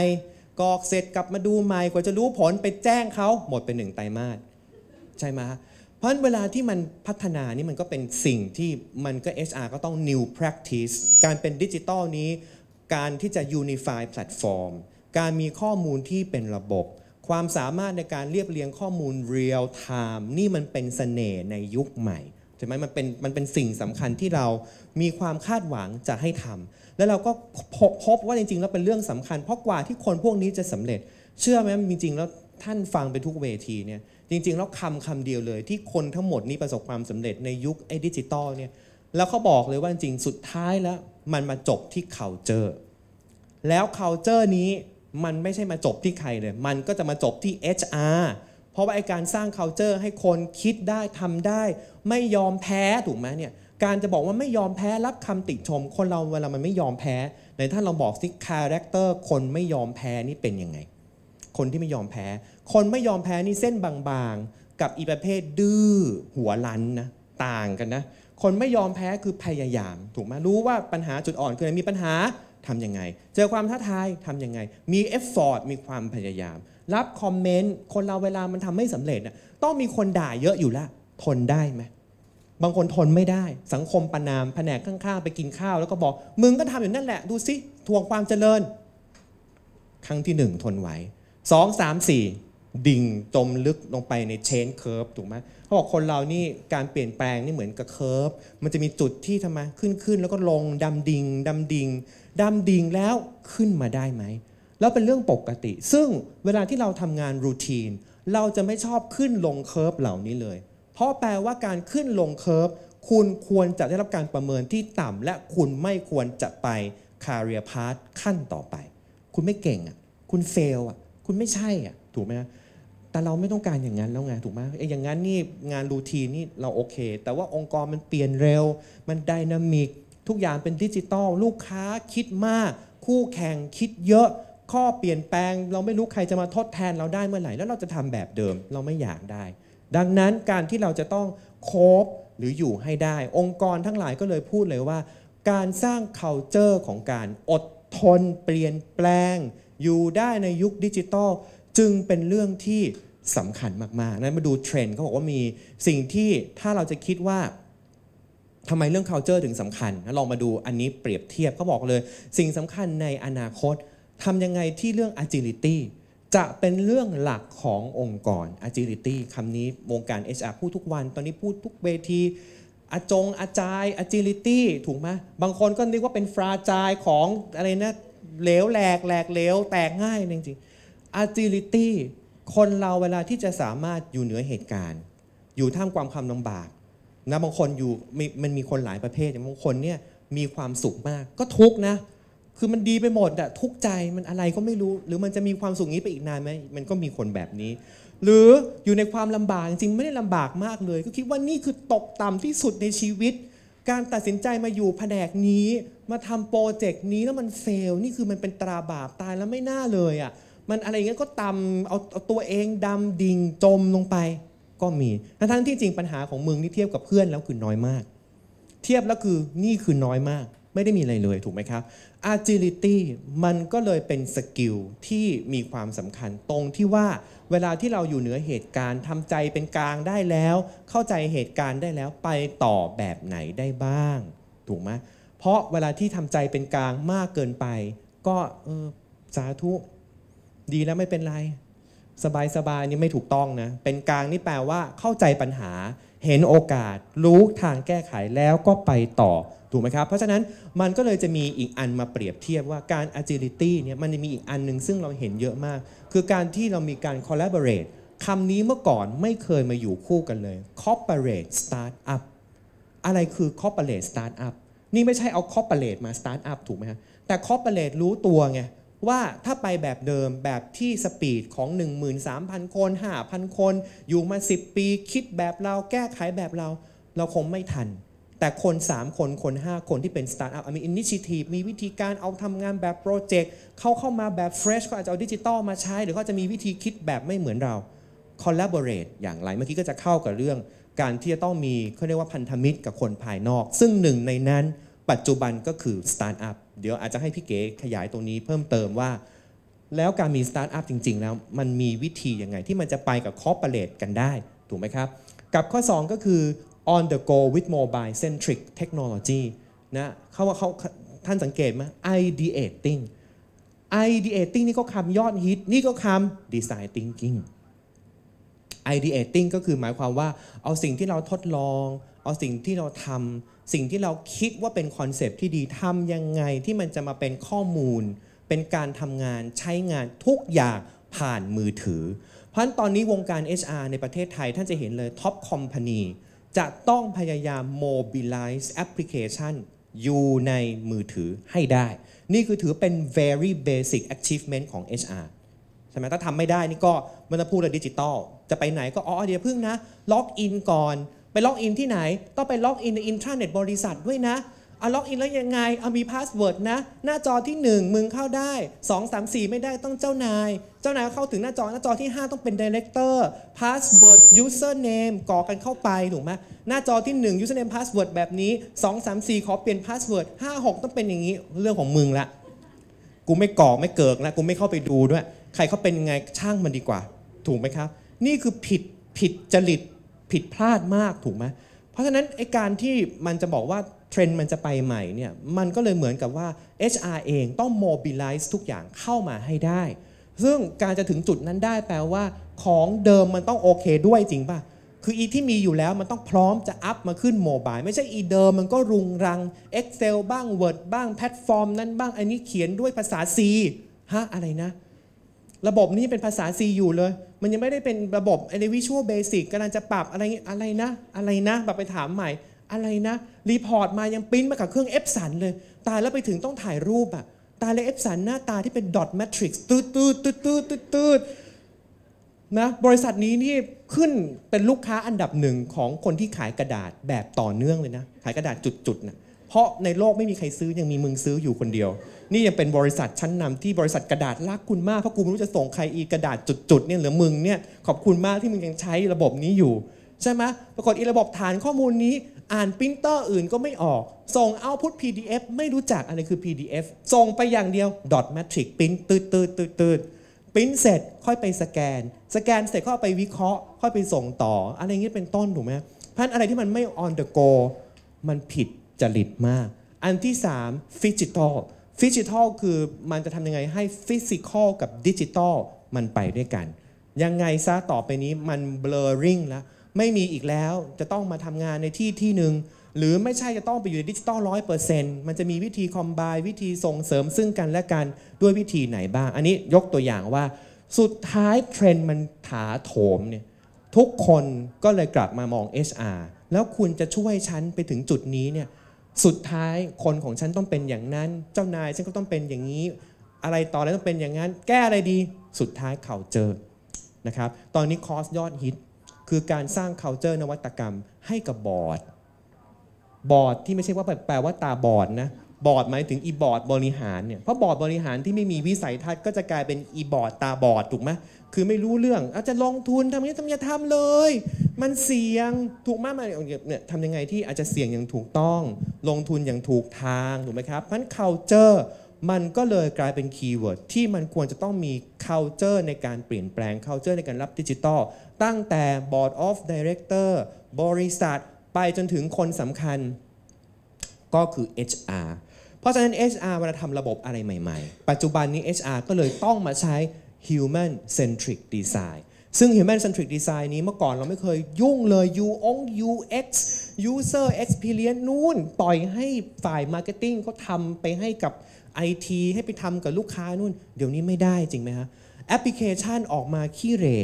ถูกไหมตายแล้วมันมันเป็นตัวสะท้อนแอปพลิเคชันภายในยังแย่ขนาดนี้แล้วภายนอกจะแย่ขนาดไหนถูกไหมเพราะฉะนั้นคุณบอกคุณจะเป็นแหมดูแลลูกค้าอย่างดี experience digital ดีข้างในมันก็ต้องส่งเสริมกันด้วยใช่ไหมฮะเพราะฉะนั้นเมื่อกี้อย่างที่ ดี แท็ก บอกมี ดี แท็ก คอยมีสารพัดข้างใน ดี แท็ก มันก็ต้องออกมามีแอปพลิเคชันที่โอเคเพราะต้องการ positioning ว่าเวลาไป service ให้ลูกค้ามีความรู้สึกจะต้องเป็นดิจิทัลมันก็ต้องส่งต่อคุณค่านี้ออกไปด้วยเพราะฉะนั้น internal มันเลยเป็นสิ่งที่ละเลยไม่ได้เพราะในคอนเซปต์พวกนี้เมื่อก่อนไกลตัว เอช อาร์ มาก user experience human centric เวลาจะออกแบบอะไรต้องเอา design principle ไปจับตอนนี้น้ำตาไหลมากเลยเขาส่ง เอช อาร์ ไปเรียน design thinking ถูกไหมเมื่อก่อน design thinking กับ เอช อาร์ ไม่ใช่นะคุณไม่เกี่ยวคุณไม่ใช่เป็นหน้าบ้านถูกไหมคุณไม่ได้ออกแบบผลิตภัณฑ์แต่เปล่าเลยจริงๆแล้วลูกค้าคนสำคัญขององค์กรคือ employee ต้องได้ประสบการณ์ที่ดีนี้ไปก่อนมันถึงจะส่งต่อไอ้ความรู้สึกอยากจะบริการที่ดีอยากจะออกแบบให้ดีอยากจะเอา culture ดีๆออกไปให้ลูกค้าพัน design principle ในอดีตซึ่งไม่เคยพูดเลยในวงการ เอช อาร์ เดี๋ยวนี้ก็มีมากขึ้นนะครับหรือแม้กระทั่งวิธีการคิดถูกไหมครับวิธีการคิดที่เราพยายามจะมีเปรียบเทียบ divergent convergent thinking คิดแบบไหนถึงจะก่อให้เกิดโอกาสและการเปลี่ยนแปลงเราจะส่งเสริมยังไงซึ่งจริงๆแล้วมันมีทฤษฎีเลยว่าถ้าจะพูดถึงถ้าจะพูดถึง design thinking design thinking ซึ่งเน้นคีย์เวิร์ดเหล่านี้ถูกไหมถ้าเห็นไหมเนี่ยอันนี้โปรเซสของ design thinking เมื่อกี้ที่เราคุยกัน ideate เนี่ยฮะอยู่ในขั้นตอนที่สามempathize ขั้นตอนที่หนึ่งถูกไหมครับคำพวกนี้เมื่อก่อนใน เอช อาร์ ห่างไกลมากเดี๋ยวนี้คือปกติ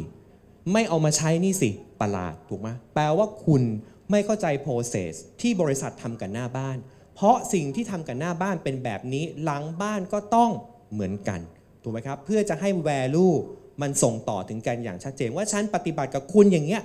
เพราะฉันมีความคาดหวังว่าคุณก็จะ deliver ไอ้ value นี้กับลูกค้าของฉันเหมือนกันถูกไหมฮะเพราะฉะนั้นเรากำลังให้พนักงาน suffer จะขอลากรอกห้ารอบจะขอเบิกเงินกรอกอีกสิบฟอร์มทำอะไรกรอกอีกสามอย่างพนักงานมันก็เกิดความเจ็บแค้นจริงไหมเวลาไปทำงานกับลูกค้าลูกค้าจะขออะไรทีมึงก็กรอกสามฟอร์มนั่นแหละลูกค้าก็บ่นมึงอย่าบ่นกูกรอกสิบนี่แค่สามกรอกไปเถอะถูกไหมกับอีกแค่นี้มึงจะอะไรนักหนาจริงป่ะเพราะเรากำลังจะไปทำให้เขารู้สึกว่าในเมื่อเรายังทรมานเขาได้ขนาดนี้ทำไมกูจะทรมานคนอื่นไม่ได้นี่กูผ่านมากี่รอบกี่แพลตฟอร์มกู user passname password สิบรอบเนี่ยอีลูกค้ากรอกสามหนเนี่ย so better than me อยู่แล้ว I don't care ถูกไหมมันไม่ได้ถูกไหมฮะเพราะฉะนั้นไอ้ process เหล่านี้มันก็เลยกลายเป็นสิ่งที่ เอช อาร์ จะต้องเอามาให้ได้เขาถึงเขาใช้ว่า embrace เนี่ยต้องเอามาปฏิบัตินะครับเมื่อกี้ก็คือที่คุณพิมพ์พูดเนี่ยก็มี research ที่เนี่ยอาจารย์ขอขอเล่าเพิ่มเติมเลยว่าแล้วพอculture ที่เราพยายามจะมาฟูมฟักเนี่ยเนื่องจากอะไรเพราะว่าเนื่องจากเราก็มีการตระหนักเหมือนกันว่าเวลาเทคโนโลยีมันมาเนี่ยฮะ most prone to automation อาชีพอะไรบ้างจะหายถูกไหมเดี๋ยวนะให้ดูนี่อาชีพอะไรจะหายแต่อันนี้คือไม่หายนะหน้านี้คือไม่หาย least prone คือถึงมี automation ก็ยังอยู่โอ้นี่เป็นอาชีพในฝันเลยนะอาชีพเบอร์สอง choreographerปรากฏว่าอนาคตอาชีพที่ยังอยู่คือใครนักออกแบบท่าเต้นตอนนี้ใครยังมีเข่ายังดีอยู่วัยยังได้ถ้าจะไม่ต้องกลัว เอ ไอ อันนี้ผลรีเสิร์ชชัดเจนเลยนั่นเนี่ย Schwab นี่นะสองพันสิบหกในจาก World Economic Forum เวทีเดียวกับคุณพิมพ์เมื่อกี้เนี่ยที่บอกเนี่ยบางอาชีพที่ยังจะอยู่ในอนาคตแล้วก็เป็นอาชีพที่ยังจะต้องเป็นคนต่อให้มี เอ ไอ ไม่มี เอ ไอ เขาบอก choreographer นี่การนักออกแบบท่าเต้นหรือ psychologistซึ่ง psychologist ในอนาคตคือการให้คำแนะนำหุ่นยนต์แนะนำไม่ใช่เรานะแนะนำหุ่นยนต์ให้ทำงานกับเราแล้วเข้าใจเราเพราะต่อไปจะเป็นโคบอทถูกไหมฮะโคบอทคือหุ่นยนต์มาทำงานบางขั้นตอนหุ่นยนต์มาช่วยบางเรื่อง เอ ไอ มาตอบบางอย่างต้องเข้าใจมนุษย์เหมือนอย่างที่เราพยายามจะสอนบอทน้อยท่านใช้บอทน้อยไหมใช่ไหมคุยกับบอทน้อยทุกวันหรือเวลาที่เรามีเขาเรียกว่าแชทที่เราสามารถเป็นออโตเมติกแชทเป็นแชทบอทที่ถามคำถามบางอย่างแล้วมันตอบมันอาจจะยังตอบแบบไร้อารมณ์ถูกไหมอาจจะตอบแบบเฉยๆแล้วบอกว่าเหนื่อยมากมันก็จะถามว่าหิวไหมกินอะไรหรือยังก็ถามแบบงั้นๆอ่ะมันก็คือถามไปแบบมึงขอความสงสารกูก็ให้ตามสคริปต์อ่ะว่าควรจะสงสารแบบไหนในเลเวลอะไรถูกไหมแต่ไม่ได้จริงจังอะไรอย่างเงี้ยเราก็รู้ได้อ่ะถูกไหมเพราะฉะนั้นมันจะต้องมีจุดในอนาคตที่เป็น psychologist ว่าตัวบอทที่เข้ามาทำงานเป็น เอ ไอ จะต้องเข้าใจความซับซ้อนของมนุษย์มากกว่านี้นี่คืออาชีพ psychologist ที่ไม่ใช่ psychologist just just ว่าจิตวิทยาทั่วไปถูกไหมครับหรืออาชีพสุดท้ายที่ยังไงก็ต้องอยู่ ซี อี โอ ใช่ไหมครับหรือ entrepreneurship ที่เมื่อกี้คุณพิมพ์บอกว่ายังจะเป็นอาชีพที่สุดท้ายแล้วต่อให้มี big automation สักขนาดไหนก็ยังจะต้องอยู่ต่อไปนะครับพันสกิลที่จะ in demand ในอนาคตในการที่เราจะสร้าง culture ใหม่ๆองค์กรใหม่ๆสิ่งสำคัญนะท่านดูเปอร์เซ็นต์สูงๆเลย complex problem solving นะทุกอันสำคัญหมดนะจะอดีตปัจจุบันอนาคตแต่สิ่งที่มันสำคัญมากในอนาคตคือเราต้องอยู่ในวัฒนธรรมองค์กรที่เราเข้าใจปัญหาว่ามันจะต้องซับซ้อนไม่มีอะไรอีกแล้วที่มาตามรูทีนหมดแล้ว good old days ทุกอย่างเป็นไปตามขั้นตอนมี เอส โอ พี อี เอส โอ พี นี่ต้องเตรียมฉีกทิ้งในอย่างแรกนะอีกขั้นตอน compliance เพราะ เอส โอ พี ถามว่าดีไหมจำเป็นมี basic นั่นคือเป็น requirement เบื้องต้นแต่การจะ move on การจะทำให้ เอส โอ พี นั้นมีประสิทธิภาพมากขึ้นเร็วขึ้นประสิทธิภาพมากอะไรเหล่านี้หรือตอบสนองลูกค้าได้ complex problem solving skill จึงเป็นสิ่งที่อนาคตทวินหาเป็นอย่างมากคราวนี้การจะให้เป็นอย่างนี้ได้ culture จึงเป็นเรื่องสำคัญถูกไหมครับเพราะถ้าเราไม่ปลูกฝังให้คิดให้ทำให้เออมันอันนี้เป็นเรื่องปกตินะทำเถอะไม่มีอะไรหรอกผิดก็ว่ากันอะไรเงี้ยจะทำยังไงคราวนี้ไอ้คำว่าผิดแล้วว่ากันเนี่ย fail fast เนี่ย เอช อาร์ อธิบายสังคมได้ไหมว่าอะไรที่ fail แล้วมันโอเคเช่น fail fast คือเผอิญออกแบบผิดลูกค้าตกส้วมตายไม่เป็นไร fail fast เดี๋ยวค่อยแก้ปัญหาใหม่ตายไปแล้วใช่ไหมเสียใจด้วยนะก็เดี๋ยวเราแก้ปัญหา คือการ Fail Fast ปัจจุบันมันพูดตรงนี้ได้เพราะหลายระบบมันอยู่บนดิจิตอลมันมี Simulation มันมีวิธีการถูกไหมครับมันไม่ต้องสูญเสียทรัพยากรจริงๆทุกอย่างมันบนดิจิตอลนะความสูญเสียนี่มันควบคุมได้มันไม่เหมือนในอดีตหลายอย่างที่ทำมันมี Simulation มันมีการทดลองมันทำบนแพลตฟอร์มได้มันก็เลยพูดได้ค่อนข้างสบายใจว่าเอามันมีโอกาสที่ Fail Fast ก็คืออ่ะผิดแล้วไม่เป็นไรอย่างน้อยกระดาษก็ไม่หายไปทั้งป่าแต่อะไรที่มันผิดและกระดาษหายทั้งป่าเช่นพิมพ์รีพอร์ตมาแล้วผิดหมดใช้กระดาษไป สามแสน ใบเนี่ยถูกมั้ยแล้วก็พบว่าผิดทั้งหมดใช้ไม่ได้เลยนี่มันก็ไม่ไม่ไหวนะระหว่าง Fail Fast กับโง่มากก็จะต่างกันไม่เยอะถูกไหมฮะเพราะฉะนั้น Fail Fast มันก็ต้องเป็นการ explore Fail Fast มาจากไหนชีวิตจริง Fail Fast มันมาคู่กับ Design Thinking เพราะในการทำงานอะไรก็ตามมันมี Prototype มันมี Testing ถูกไหมครับแล้วพอมันมี Prototype มันมี Testing มันก็เหมือนกับว่าทำอะไรก็ต้องทดลองลองทำลองแก้แก้แล้วก็เอามาปรับอะไรอย่างเงี้ยแล้วมันอาจจะดีขึ้นหรือลูกค้าชอบแล้วก็ปรับหรือก็แก้มันก็จะต้องมี Cycle ตรงนี้เข้ามาประกอบการ Fail Fast มันก็เลยอยู่ในวงจรที่มีการทดลองอย่างเป็นระบบไม่ใช่เอะอะอะไรทำทำไปกูว่ามันไม่เวิร์กกูก็ Fail Fast ไม่เป็นไรว่ะเจ๊งละเดี๋ยวก็ค่อยว่ากันใหม่เขาบอกเป็น culture รุ่นใหม่นี่มัน fail ได้ Perjur อันนี้อันนี้ไร้สติถูกไหมเพราะการ fail ที่เสียทรัพยากรการ fail โดยขาดการวางแผนการ fail โดยทำไปแบบไร้ทิศทางคือทำมั่วๆแล้วคิดเอาว่าไม่เป็นไรหรอกเดี๋ยวมันผิดก็คิดว่า Fail Fast ไม่ใช่ในความหมายนี้นะคะเพราะในดิจิตอลการมี Fail Fast หมายความว่าเราส่งเสริม culture ที่ถูกต้องเราอยากให้คนคิดเห็นปัญหาเอามาทดลองแก้ปัญหาแก้แล้วส่งผลต่อลูกค้าดีขึ้นหรือไม่ยังไม่ดีก็เอากลับมาแก้ใหม่ถูกไหมนี่คือ Fail Fast ในมุมมองอย่างนั้นไม่ใช่ Fail Fast แบบทำอะไรแบบว่าไร้การวางแผนไม่มีประสบการณ์หรือทำโดยไม่ได้คิดว่าผลที่ออกมาคืออะไรคนละอย่างกันอันนี้ก็ต้องย้ำเพราะว่าในในโลกดิจิตอลนี่ Fail Fast ใช้เยอะมากถูกไหมและอาจจะใช้ในทางที่จริงๆแล้วไม่ได้ถูกต้องอย่างที่เราเข้าใจกันนะครับประมาณนี้ผมขอบคุณอาจารย์สุรพิษมากนะครับได้มองสนุกสนานเลยว่าแนวคิดต่างๆสามารถจะไปประยุกต์ใช้ยังไงกับโลกยุคดิจิตอลสำหรับ เอช อาร์ นะครับผมขอเชิญคุณกนกพันธ์ต่อนะครับว่ามีประเด็นอะไรเพิ่มเติมที่อยากจะขยายความโอเคอันนี้มีไลฟ์นะน้องรุ่นใหม่ฟังเลิกเป็น เอช อาร์ เลยดูมันยากซับซ้อนเหลือเกินจริงๆแล้วคืออย่างที่อาจารย์เรียนให้ทราบนะทั้งหมดนี่คือเป็นประโยชน์มากๆในมุมของคนทำงาน เอช อาร์ เนี่ยค่ะ เอช อาร์ ต้องอินเทอร์เฟซมีหลายเรื่องเลยที่อาจารย์พูดว่าแบบเรื่องinnovation ใช่ค่ะเป็นเรื่องต้นๆใช่ไหมคะที่ผู้บริหารเนี่ยให้ความสำคัญเพราะ innovation มันเป็นเรื่องของ creativity เราจะทำ product services ใหม่ๆออกมาตอบโจทย์ลูกค้ายังไงเพราะฉะนั้นคนถามบอกว่าเฮ้ยแล้วถ้าไม่มีสกิลเรื่อง creativity ไม่มีความคิดสร้างสรรค์เนี่ยจะทำยังไง เอช อาร์ ช่วยได้ยังไงเงี้ย เอช อาร์ เองก็ต้องเป็นคนที่จะต้องช่วยที่เมื่อกี้เมื่อสักครู่บอกว่าเราเวลาเราจะ up skill re skill คนเนี่ยสกิลของ เอช อาร์ ต้องเริ่มก่อน เอช อาร์ ก็ต้องเป็นคนแรกนะต้นๆ น, นะที่เข้าใจเรื่องแบบนี้ว่าเทรนด์ข้างหน้ามันไปยังไงคุยกับกลุ่มของพนักงานให้เข้าใจว่าธุรกิจต้องการอะไรแล้วก็จะมาด้วยอย่างเงี้ยแหละค่ะ Design Thinking Innovation Innovation เนี่ยมันมีวิธีการช่วยนะจริงๆบางคนบอกว่าไม่มี Creative แล้วไม่มี Innovation เลยได้ไหม Tool Set เนี่ยคือสิ่งที่เราต้องช่วยให้พนักงานคำว่า Tool Set คืออะไรเมื่อสักครู่อาจารย์บอกmethodology เรื่องของ design thinking นะคะแล้ว ดี แท็ก เองก็มีให้ผู้บริหารพนักงานเนี่ยเรียนรู้เรื่องของเอ่อ innovation method คือกระบวนการในการสร้างความคิดที่เป็น innovation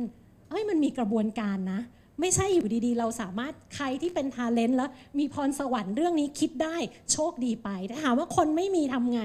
มันมีตัวช่วยเพราะฉะนั้นเราก็ต้องหาตัวช่วยเหล่านี้ค่ะมาช่วยช่วยตัวเราเองในฐานะ เอช อาร์ ช่วยองค์กรช่วยพนักงานของเราให้มีเนี่ย equip แบบนี้ไปให้เขารู้ให้เขามี awareness ก่อนแล้วก็เอาไปใช้นะคะเพราะฉะนั้นก็จะมีเรื่องของ design thinking มีเรื่องของ innovation method ที่จะเข้ามาช่วยได้ gamification เมื่อสักครู่ที่อาจารย์พูดคือเรื่องของการ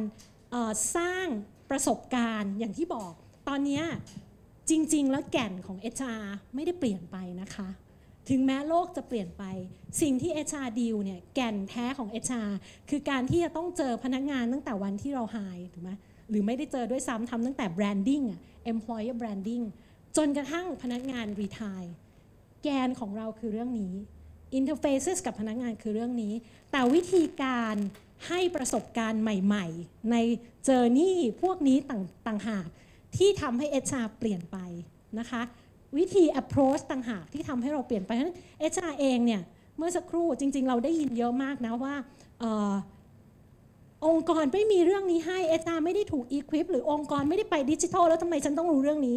ประเด็นเลยเนี่ยกลับมาที่ตัวเล็กๆของพวกเราอยากจะเชิญชวนว่าจริงๆแล้วอ่ะสิ่งสำคัญที่จะสร้างความเขาเรียกอะไรเปลี่ยนแปลงนะให้กับสิ่งรอบข้างได้เริ่มจากตัวเองก่อนไม่ต้องร้องแร่แหกกระเชือว่าองค์กรไม่เห็นมีอะไรให้เลยจริงๆโลกนี้พฤติกรรมบอกแล้วพฤติกรรมเราเปลี่ยนไปทุกวันนี้เราจะทานข้าวเราถามใครฮะอากูใช่ป่ะถามหาวงวงในอะไรอย่างเงี้ยเอ้ยเดี๋ยวหาวงในก่อนจะเดินทางไปไหน Google Map ใช่ป่ะคือมันง่ายแบบนี้เพราะฉะนั้นเนี่ยเราเองอ่ะมีข้อมูลหลากหลายเลยบนโลกของดิจิทัลใช้ดิจิทัลให้เป็นประโยชน์เพื่อให้ตัวเองเปลี่ยนก่อนนะคะแล้วที่อาจารย์พูดถึง mindset เนี่ย growth mindset ทำไมต้อง address เรื่องนี้เวลาเราพูดถึง culture เนี่ยจะเป็นเรื่องที่ที่อาจารย์เนี่ย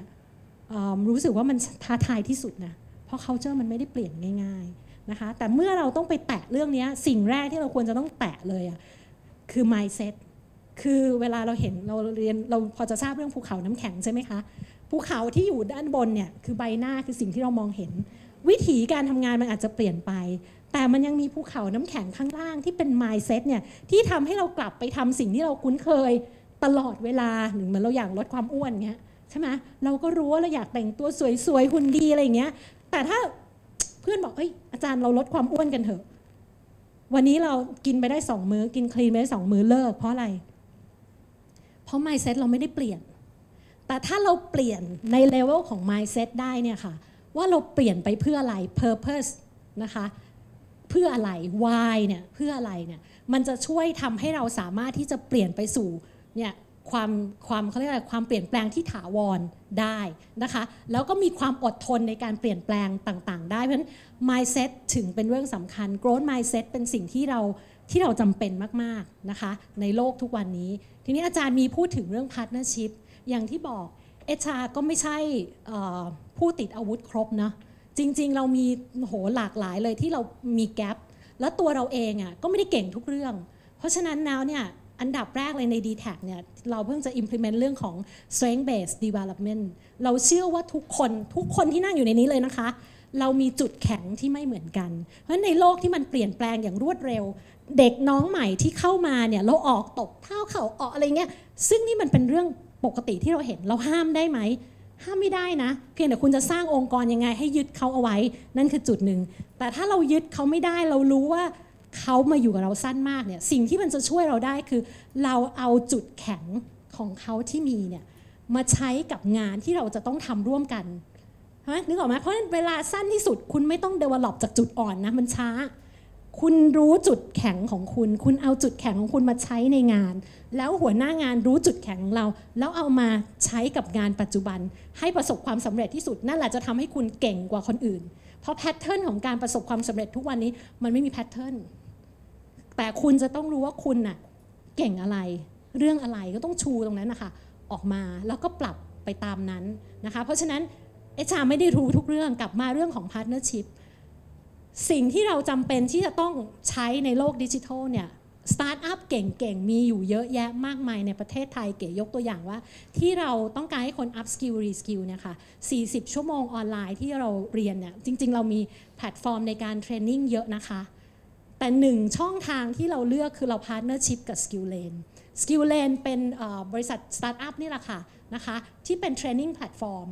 เราก็ให้เขาเข้ามาช่วยนี่เป็นควิกวินนะคะเพราะเราไม่ได้จำเป็นเลยที่จะต้องโหไปเพ้นความไม่รู้ของเราเนี่ยออกมาเรายังมีพาร์ทเนอร์ชิพที่อยู่เป็นอีโคซิสเต็มเยอะแยะมากมายน้องพิน CareerVisa ก็เป็นหนึ่งในพาร์ทเนอร์ชิพที่ ดี แท็ก คือเราเราทำงานด้วยด้วยกันมาอย่างใกล้ชิดเหมือนกันเพราะฉะนั้นบอกเลยว่าพาร์ทเนอร์ชิพเป็นตัวที่จะทำให้เราประสบความสำเร็จนะคะของ เอช อาร์ อีกขั้นหนึ่งเหมือนกันเพราะฉะนั้นอย่ากอดความมีอีโก้ของตัวเองไว้อย่ากอดว่าเราอ่ะประสบความสำเร็จได้ด้วยตัวเองโลกทุกวันนี้ต้องอาศัยความเร็วนะคะแล้วก็อีกอันหนึ่งที่อาจารย์พูดถึงซึ่งดีมากๆคือเวลาเราพูดถึงโลกดิจิทัล เอช อาร์ จะอยู่บนโลกดิจิทัลคนก็จะรู้สึกว่าเฮ้ยงั้นเราก็ไปซื้อแพลตฟอร์มเราก็ไปทำอะไรอยู่บนดิจิทัลง่ายๆจริงๆมันไม่ง่ายแบบนั้นนะเวลาเราพูดถึงดิจิทัลเนี่ยค่ะมันไม่ใช่แค่ว่าเราไปซื้อหรือไปทำอะไรบนบนดิจิทัลนึกออกไหมคะทำ product ให้เป็นดิจิทัลไม่ใช่แบบนั้นนะสิ่งแรกที่ต้องคิดเลยอ่ะคือมันง่ายไหม simplification เวลาที่เราจะดีไซน์อะไรก็ตามแต่ต่อให้คุณจะดีไซน์อยู่บนดิจิทัลนะคะมันจะมีกระบวนการของมันใช่ไหม process ของมันเหมือนที่อาจารย์บอกคุณจะดีไซน์ให้มี authorization บนมือถือง่ายมากนะคุณมี ยู เอ็กซ์ คุณมีน้องที่เขาแบบว่าสามารถจะดีไซน์ให้คุณได้แต่กระบวนการอ่ะคุณต้องเป็นคนออกแบบถูกไหมคะถ้าคุณยังจะมีสักห้าหรือสิบ process approve ไปเหอะอ่ะไปอาจารย์ approve เสร็จต้องไปหัวหน้าไปสิบขั้นตอนอย่างเงี้ยก็ไม่ใช่ดิจิทัลแล้วนะเพราะฉะนั้นกลับมาว่าอย่าเพิ่งงุนงงว่าดิจิทัลคือการเอากระโดดขึ้นไปบนแพลตฟอร์มดิจิทัลแล้วจบไม่ใช่สิ่งแรกที่ต้องย้อนกลับมาคือเราทำกระบวนการหรือ process การทำงานของ เอช อาร์ เนี่ยให้มันง่ายยังเพราะอย่างที่บอกคนเปลี่ยนพฤติกรรมเปลี่ยนคนชอบอะไรง่ายๆเขาจิ้มกี่ทีเวลาเขาลางานนะอยู่บนแพลตฟอร์มเหมือนกันเลยทุกคนสามารถขึ้นแพลตฟอร์มอยู่บนมือถือได้เหมือนกันหมดคำถามคือจะลางานจิ้มกี่รอบจิ้มสิบรอบก็เลิกไม่อยากจะลาละหรือคนจะ approve อย่างเงี้ยจิ้มกี่ทีทีเดียวพอใช่ไหมฮะถ้าเป็นหัวหน้าแบบนี้เป็นต้นเรียกว่าเราดีไซน์ ยู เอ็กซ์ เนี่ยคือ experience interface ที่ลูกค้าจะเจออย่างเงี้ยเป็นต้น เอช อาร์ ก็ต้องเรียน design thinking เพราะ design thinking อย่างที่บอกว่า soft skill ของ digital คือ customer centric เพราะฉะนั้นขั้นตอนแรกของ design thinking สอนให้เรารู้ว่าเราจะต้องเข้าใจลูกค้าอย่างถ่องแท้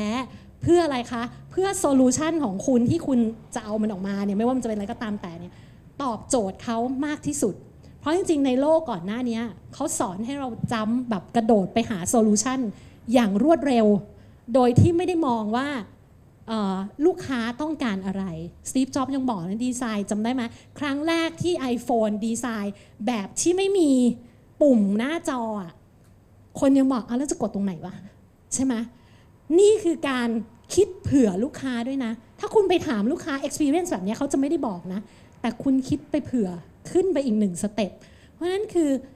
สิ่งนี้เป็นสิ่งที่ทุกคนต้องเข้าใจเรื่อง Design Thinking เรื่องของ Customer Centric นะคะอย่าคิดว่ามันเป็นเรื่องของ Marketing อย่าคิดว่ามันเป็นเรื่องของ Sales ซะโดยเฉพาะอย่างยิ่งเราเองเนี่ยทำงานที่เกี่ยวข้องกับคนเทรนด์ต่างๆจำเป็นที่จะต้องรู้ เอช อาร์ รุ่นใหม่หรือ เอช อาร์ รุ่นเก่าเนี่ยค่ะลุกขึ้นมาเปลี่ยนตัวเองก่อนอย่างที่บอกนะหาวายให้ตัวเองก่อนว่าทำไมเราจะต้องเปลี่ยนแล้วถ้าเรารู้สึกว่างาน เอช อาร์ เป็นงานที่สนุกเนี่ยเราจะรู้สึกว่าเก้าอี้หรือ position หรือตำแหน่งเรามันไม่สั่นคลอนเพราะอะไรเพราะว่างานอย่างที่น้องพินบอกบอกว่างานที่มันเป็นรูทีน เอช อาร์ ส่วนมากอ่ะมีงานรูทีนเยอะมากเลยถ้าเรารักเราชอบแล้วเรากอดรูทีนนั่นแหละสั่นคลอนถูกไหมฮะเพราะว่า เอ ไอ จะนำพามันไปมันสามารถที่จะ automate ได้งานพวกนั้นน่ะนั้นอนาคตงานที่เป็น repeatable มันจะถูก automate by เอ ไอ แต่งานที่เป็น strategic เอช อาร์ จะทำงานที่ไม่เหมือนเดิมอีกต่อไปสนุกออกถ้าเราคิดแบบนี้แปลว่าอย่างน้อยเรามี growth mindset ละแล้วเราจะทำอะไรที่ไม่เหมือนเดิมตลอดเวลานะคะเพราะฉะนั้นเนี่ยจริงๆอันดับแรกเลยตัวเองนะคะ mindset ของเราแล้วก็ช่วยขอความช่วยเหลือจากคนรอบข้างอย่างที่บอก partnership อย่างเงี้ยก็เป็นเรื่องสำคัญนะคะโอเคเอาไว้ข้างนี้รอบนี้ครับขอเชิญคุณพินต่อนะครับในเรื่องที่คุณพินคิดว่าจะเพิ่มเติมจากมุมมองของ CareerVisa ครับผม เดี๋ยวจะต้องหามุมต่อก่อนนะคะคิดว่ามุมที่น่าจะมีประโยชน์คือเรื่องของของเด็กรุ่นใหม่ต่ออีกนิดนึงอะค่ะอย่างที่พินบอกว่าน้องๆเขาไม่ได้อยากเมื่อประมาณสองปีที่แล้วเราทำโครงการกับทาง เอ็น ไอ เอ นะคะเราพยายามที่จะเข้าใจว่าเราจะสร้างผู้ประกอบการได้ยังไงเด็กรุ่นใหม่สมัยนี้เขาไม่ได้คิดว่าจบมาทำงานบริษัทที่ไทเทิลใหญ่ๆบริษัทที่มีชื่อใหญ่ๆแล้วจะดูเท่ดูคูลนะคะเขาคิดว่าไม่ไม่ฉันไม่อยากรออีกยี่สิบปีเป็น ซี อี โอ ฉันขอเป็น ซี อี โอ นะตอนนี้เลยนะคะเวลาที่เราไปคุยกับผู้ประกอบการเราก็จะได้ reflectกลับมาว่าสิ่งที่เด็กๆสมัยนี้ชอบทำเนี่ยคือเขาชอบคิดคนชอบทำจริงๆอะน้อยแต่ว่าชอบคิด หลีดไปสู่ว่าการที่ถ้าเกิดเราอยู่องค์กรใหญ่จะคีปทาเลนต์ได้ยังไงนะคะถ้าเขาเป็นคนชอบคิดเราต้องเข้าใจว่าองค์กรเราเนี่ยโซลว์ problem อะไรอยู่นะคะถ้าเราเข้าใจชัดถ้า ซี อี โอ เราเข้าใจชัดถ้า Vision ชัดพินเชื่อว่าสิ่งนั้นน่าจะสามารถที่ทำให้คีปทาเลนต์เหล่านี้ได้ในการทำงานที่เป็นโลกดิจิทัลที่เราบอกทุกอย่าง real time ความเปลี่ยนแปลงรวดเร็วเรามี Project based กันตลอดเวลาเมื่อเราโฟกัสหรือไปดำดิ่งกับ execution การเปลี่ยนแปลงที่บ่อยคนมักจะงงค่ะว่าตกลงนี่ทำไปเพื่ออะไรทำไปทำไมแล้วตกลงทำแล้วระยะยาวได้อะไรถ้า vision ไม่ชัดความมีความหมายของงานนั้นๆก็จะลดลงเพราะฉะนั้นสองอย่างในการที่จะ manage อ, อย่างที่พินพินเรียนให้ทราบอย่างที่ CareerVisa เราคัดคนเรา make sure ว่าทุกคนเข้าใจว่าองค์กรเราทำอะไรและเขามี evidence ว่าเขาเคยทำสิ่งเหล่านี้มาก่อนเพราะฉะนั้น value เราตรงกันเขา value ใน vision ในสิ่งที่เราทำนอกจากนั้นใน way of work ของเราที่พินเรียนให้ฟังให้ฟังว่าเราใช้ โอ เค อาร์ ทุก week นะคะเราก็จะมีแต่ก่อนเราใช้ระบบที่เป็น status updateหนึ่ง วีคแล้วก็จะมาอัปเดตกันหนึ่งรอบแต่ว่าด้วยความที่ข้อมูลมันมา real time มันไม่มีอะไรที่จะหนึ่ง วีคมันช้าเกินไปนะคะเพราะฉะนั้นสิ่งที่เราใช้เป็น tools ก็คือเราใช้ Trello นะคะพี่ๆบางคนน่าจะเคยเห็นอยู่เอ่อ Trello เป็นเป็นซอฟต์แวร์ที่ออนไลน์ที่สามารถทำให้เห็นได้ตลอดเวลา real time ว่าคุณ progress เป็นยังไงบ้างนะคะใน Trello เราจะมีการ์ดที่ตั้งไว้เลยว่า objective ของแต่ละคนที่กลับไปตอบ vision น่ะมันคืออะไรในหน้าที่ของงานของเรานะคะแล้วก็ key result ที่วัดได้ตกลงแล้วมัน track ได้แล้วคุณสิ่งที่คุณทำลงไปเนี่ยมันตอบโจทย์ตรงนั้นไหมนะคะเพราะฉะนั้นสิ่งเหล่านี้เราไม่ได้ถ้าเกิดเราไปดู performance evaluation บางทีบริษัทเราต้องรอกันหนึ่งปีหรือว่ารอกันหกเดือนนะคะแต่ว่าที่ CareerVisa เราเครียดจัดหนักเราอาจจะแทบกันทุกวินาทีที่มันมี progress เราก็จะรู้แล้วว่าเรา make progress ไปไปไกลมากขนาดไหนนะคะนั่นเป็นวิธีการบริหารจัดการแบบหนึ่งที่เรา adapt ให้มันตอบเรื่องของของ real time ได้ใน nature ของ startup เนี่ย design thinking หรือการเข้าใจปัญหาเนี่ยเราเราก็ adopt ใช้อยู่แล้วนะคะแต่ว่าด้วยอีกแบบหนึ่งที่เราอาจจะจำเข้าไปใช้นะคะในใน mindset คือเรื่องของการใช้ lean startup processนะคะพี่ๆหลายท่านอาจจะเคยได้ยินว่าการ build measure learn นะคะจะต่างกันตรงเรื่องของ design thinking ก็ตรงที่เรามุ่งที่การที่จะ prototype แล้วก็ measure ว่าในการที่จะ execute prototype แล้วมันมีผลอะไรไงบ้างนะคะอาจจะไม่ได้ได้มีเรื่องของ empathy ที่จะเข้าใจลูกค้ามากนักใน way of work อย่างนั้นนะคะเราจะไม่เสียเวลาที่จะ debate อะไรกันใน meeting นะคะถ้าเราอยากรู้ว่าน้องๆสมัยนี้นี่เขาอยากเป็นนักสมมุติว่าอยากเป็นนักร้องมากกว่าหรือว่าเขาอยากที่จะเป็นนักวิชาการมากกว่าเราจะไม่มานั่งเถียงกันแล้วมานั่งมาโหวตกันแล้วเราอซูมว่าเรารู้กันเองนะคะเราก็ออกไปเลยแล้วก็ลงมือทำเลยแล้วก็ดูว่า feedback ที่มันกลับเข้ามาเนี่ยมันเป็นยังไงนะคะแม้แต่ใน way ที่เราทำงานกับ ดี แท็กนะคะเราก็ได้ learning เยอะในโปรแกรมหนึ่งที่เราทำกันกับทาง ดี แท็ก นะคะได้ได้มีโอกาสที่ร่วมงานกับพี่เก๋เนี่ยก็คือเป็นโปรแกรมชื่อ Long D Battle นะคะเป็นโปรแกรมที่ทาง ดี แท็ก เนี่ยสนใจที่จะสร้างคนนะคะที่มีความเข้าใจเรื่องของ Design Thinking Mindset นะคะแล้วก็ CareerVisa เนี่ยเข้ามาช่วยในการที่จะ execute project นั้นด้วยแม้แต่ก่อนที่เราจะตกลงตกลงทำกันเราก็ build measure learn นะคะเราก็มาทำ experiment เราลงที่ธรรมศาสตร์แคมปัสก่อนก่อนที่เราจะขยายไปเป็นโปรแกรมที่เราทำกับคนอีกประมาณมีคนที่สนใจในใน participate ในประมาณเจ็ดร้อยคนนะคะที่ลงทะเบียนในการดาวน์โหลดคู่มือที่เราทำเรื่องของ Design Thinking ไปแต่ก่อนที่จะไปจุดนั้นที่เราจะ launch กันเนี่ยเรามาลองลงมือทำกับเด็กสามสิบคนก่อนนะคะแล้วมาดูที่ บี เอ เอส ว่าตกลงถ้าเกิดเราทำสิ่งนี้เนี่ยเด็กๆเขาจะสนใจจริงๆไหมนะคะนั่นก็เป็น way of work เพราะฉะนั้นถ้าเกิด corporate สนใจที่จะทำงานกับ startup พี่แนะนำว่าอย่างหนึ่งใน way of work เราเราก็ถ้าเกิดเป็น corporate ที่อาจจะไม่ได้ไม่ได้ชินกับการทำ innovation process นะคะก็อาจจะต้องปรับวิธีในการที่ทำงานนิดนึงว่าเราจะต้องมีการที่ experiment ก่อนเพราะว่า startup เนี่ยถ้าเกิดเราไปภาพใหญ่ๆเลยลงเลยสองล้านเราอาจจะเจ๊งได้นะคะเพราะฉะนั้นเราจะต้องรู้วิธีที่จะ shape experiment ว่าจะทำยังไงในการที่จะทดลองแล้วก็ดูว่ามันได้ผลหรือเปล่าค่ะก็ต้องขอบคุณทุกท่านนะครับที่ได้ไอเดียคอนเซปต์แนวคิดแล้วก็ประสบการณ์ที่น่าสนใจมากๆจากทั้งสามท่านส่วนสุดท้ายนะครับก่อนที่จะเป็นสรุปของแต่ละท่านเนี่ยขอให้ทางฟลอร์ทางผู้เข้ารับฟังผู้เข้าร่วมสัมมนาเนี่ยลองมีคำถามอะไรสามารถสอบถามได้เลยนะครับเดี๋ยวทางเราจะอาจจะกดไมค์ก็ได้นะครับเสียงก็ค่อนข้างจะดังอยู่ในห้องนี้กดไมค์หน้าตัวท่านนะครับแล้วก็ถามคำถามได้เลยในเรื่อง เอช อาร์ ในยุค Digital Transformation เนี่ยจะต้องปรับยังไงครับผมกระบวนการ เอช อาร์ ในยุค Digital Transformation จะเป็นอย่างไรครับผมอยากจะสอบถามอะไรไหมครับแต่ละท่านมีท่านหนึ่งแล้วนะครับเชิญครับกดไมค์ได้เลยครับผม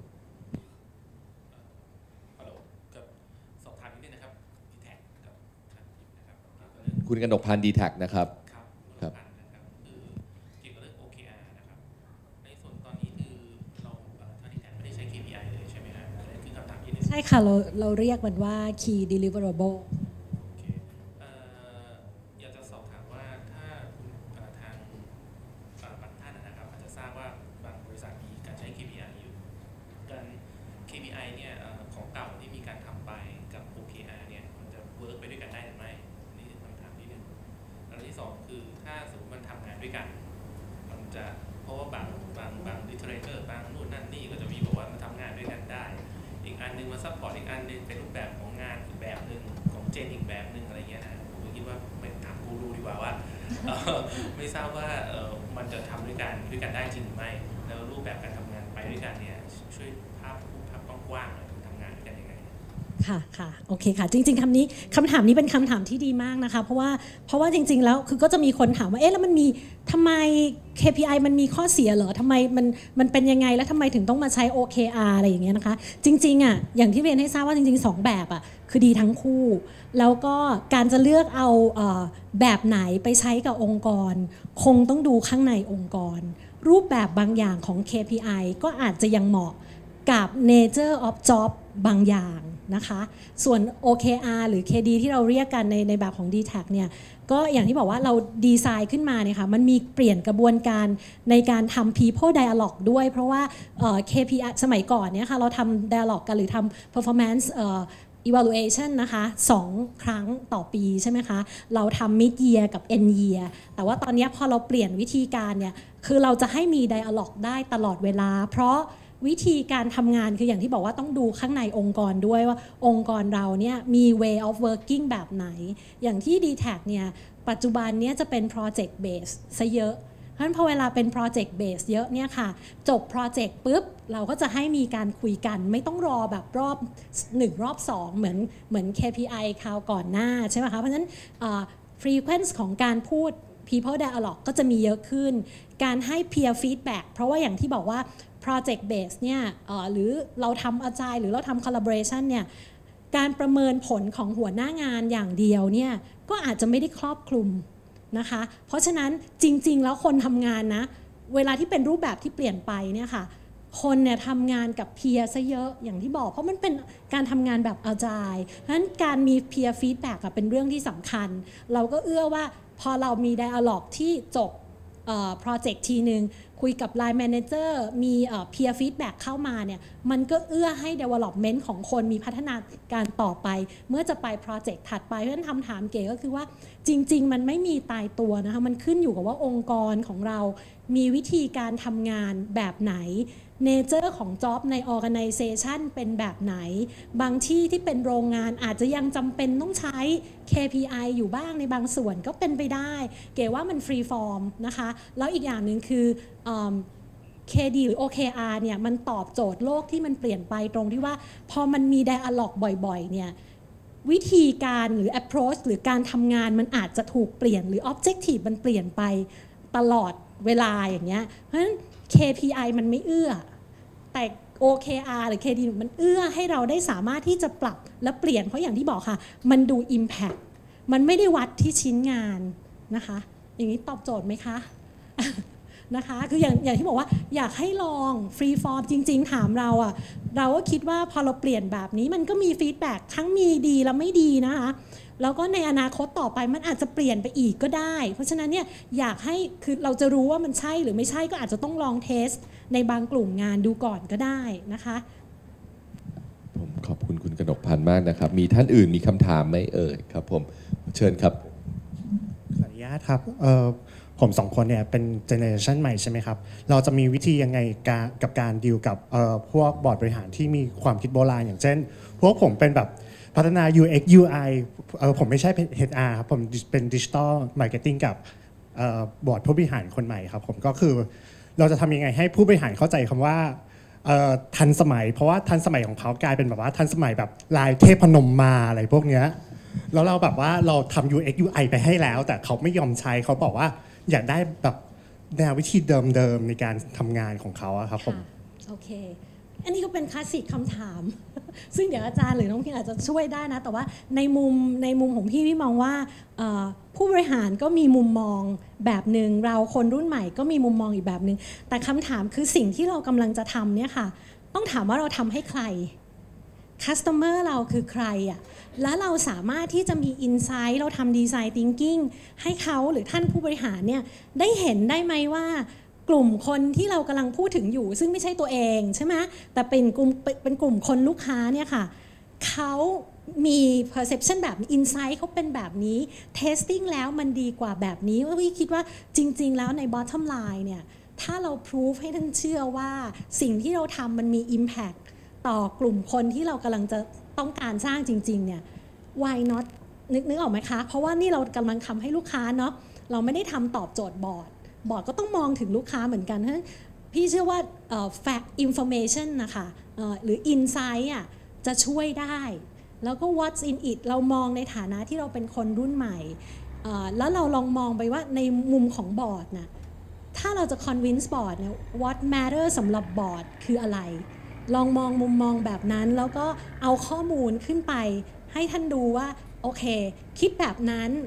สิ่งที่เราทำมันตอบโจทย์แบบนั้นยังไงเพราะจริงๆบอร์ดท่านก็มีมุมมองว่าเราจะดีกว่าคนรุ่นใหม่ยังไงนึกออกไหมเพราะฉะนั้นมันก็เป็นสองข้างเราก็ลองแบบมองในมุมของเขาแล้วก็เอาลูกค้าเป็นที่ตั้งอย่างที่บอกค่ะเพราะน่าจะมีแบบโกเดียวกันนะคือตอบโจทย์ลูกค้าใช่ไหมคะช่วยได้ไหม ผมขอบคุณคุณกนกพันธ์มากนะครับมีท่านอื่นมีคำถามที่อยากจะสอบถามหรือมีประเด็นอะไรอยากแชร์ก็ได้นะครับเชิญครับผม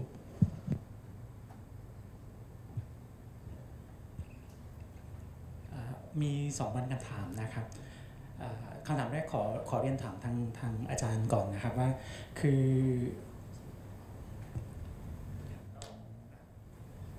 ครับมีอยู่สองคำถามนะครับคำถามแรกอยากจะเรียนถามทางท่านอาจารย์ก่อนนะครับคือเหมือนที่เพื่อนท่านหนึ่งบอกเมื่อกี้เรื่องของของเจเนอเรชันนะครับซึ่งตรงนี้ผมผมมองว่ามันเป็นส่วนสำคัญนะครับที่จะเกี่ยวข้องกับดิจิทัลในอนาคตนะครับคำถามก็คือว่าในอนาคตนะครับ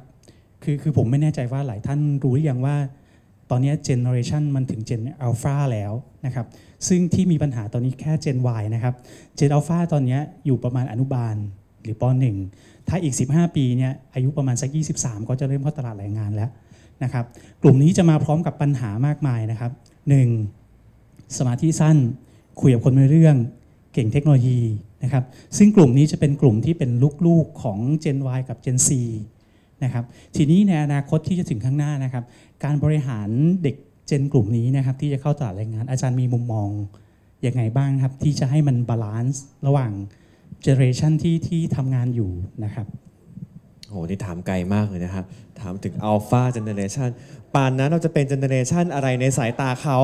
นะตอนนี้ตอนนี้ถ้าตามวัยนี้เราก็เป็นอะไรนะ X บ้างเป็นอะไรบ้างนะแต่ว่าถ้าถึงป่านนั้นพออัลฟาเข้าตลาดแรงงานเราคงจะเป็นเบบี้บูมอีกยี่สิบปีข้างหน้าอะไรอย่างเงี้ยเป็นต้นนะก็ต้องบอกว่าจริงๆเรื่องเจเนอเรชันจะวันนี้ก็มีปัญหาอยู่แล้วถูกไหมฮะวันนี้จริงๆเมื่อก่อนเนี่ยเราจะพบว่าเราจะมีปัญหากับ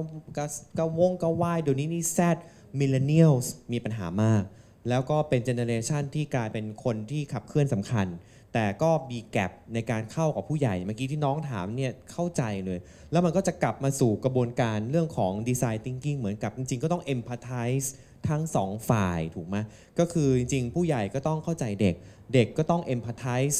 ใน Board of Director หรือใน Management ต่างๆแต่ปัจจุบันเรามีผลวิจัยเยอะมากคนไม่อยากเข้าองค์กรส่วนหนึ่งเพราะไม่ต้องการอยู่กับหัวหน้าแล้วก็คิดว่าหัวหน้านี่คืออุปสรรคของชีวิตนะแต่มันก็ไม่ได้มองมันมีประสบการณ์นี่ก็อาบน้ำร้อนมาช่วยแต่ก็ไม่ได้อยากได้น้ำร้อนอะไรน้ำมอนั้นหรอกไม่ได้สนใจด้วยถูกไหมคิดว่า Google ก็ช่วยได้แล้วก็ในเวลาที่อาจจะดีกว่าด้วยอะไรอย่างเงี้ยมันก็เป็นการมองต่างมุมดังนั้นจริงๆแล้วต้องบอกเลยว่าในอนาคตสิ่งที่กำลังจะตามมาเนี่ยนะครับจริงๆผู้อนาคตอ่ะคงคงคงป่านนั้นน่ะเราก็จะโตเป็นผู้ใหญ่ยุคข้างหน้าถูกไหมเราคงจะมีดิจิตอลมากขึ้นแล้ว แต่สิ่งที่มันเป็นปัญหาในปัจจุบันซึ่งมันเยอะมากคือก่อนจะถึงวันนั้นเนี่ยคือ challenge มากเลยครับการจะให้คนปัจจุบันนี้ migrate ไปสู่การเป็นดิจิทัลแล้วเข้าใจในการทำตลาดแบบใหม่อันนี้เป็นเป็นสิ่งที่ยากเพราะไม่ใช่ทุกคนจะสัมผัสดิจิทัลในมุมมองที่เท่ากันไงอย่างที่บอกเมื่อกี้บางคนก็บอก Excel ก็ฉันก็ว่าฉันดิจิทัลนะ Facebook เนี่ยฉันไม่ทำอะไรเลยด้วยนะฉันชอบส่องคนอื่นจะไม่โพสอะไรจะกดไลค์อย่างเดียวฉันดิจิทัลนะนี่คือแต่ฉันไม่เข้าใจเลยว่ามันทำงานยังไงทำไมฉันถึงทำอย่างนี้อย่างนั้นกับ Facebook แล้วมันได้อย่างนี้อย่างนั้นไม่มีความสงสัยปัญหาตอนนี้ที่กำลังจะตามมาในอนาคตอันใกล้เนื่องจากว่า Generation แซด Millennials เข้าองค์กรเยอะมากขึ้นถูกไหมครับแล้วก็จะมีสกิลที่จำเป็นต่อเราในขณะที่ผู้ใหญ่ก็จะมองว่านี่คือเด็กอ่ะแล้วก็ไอ้เรื่องที่สมาธิสั้นเรื่องที่ไม่สามารถจะอดทนได้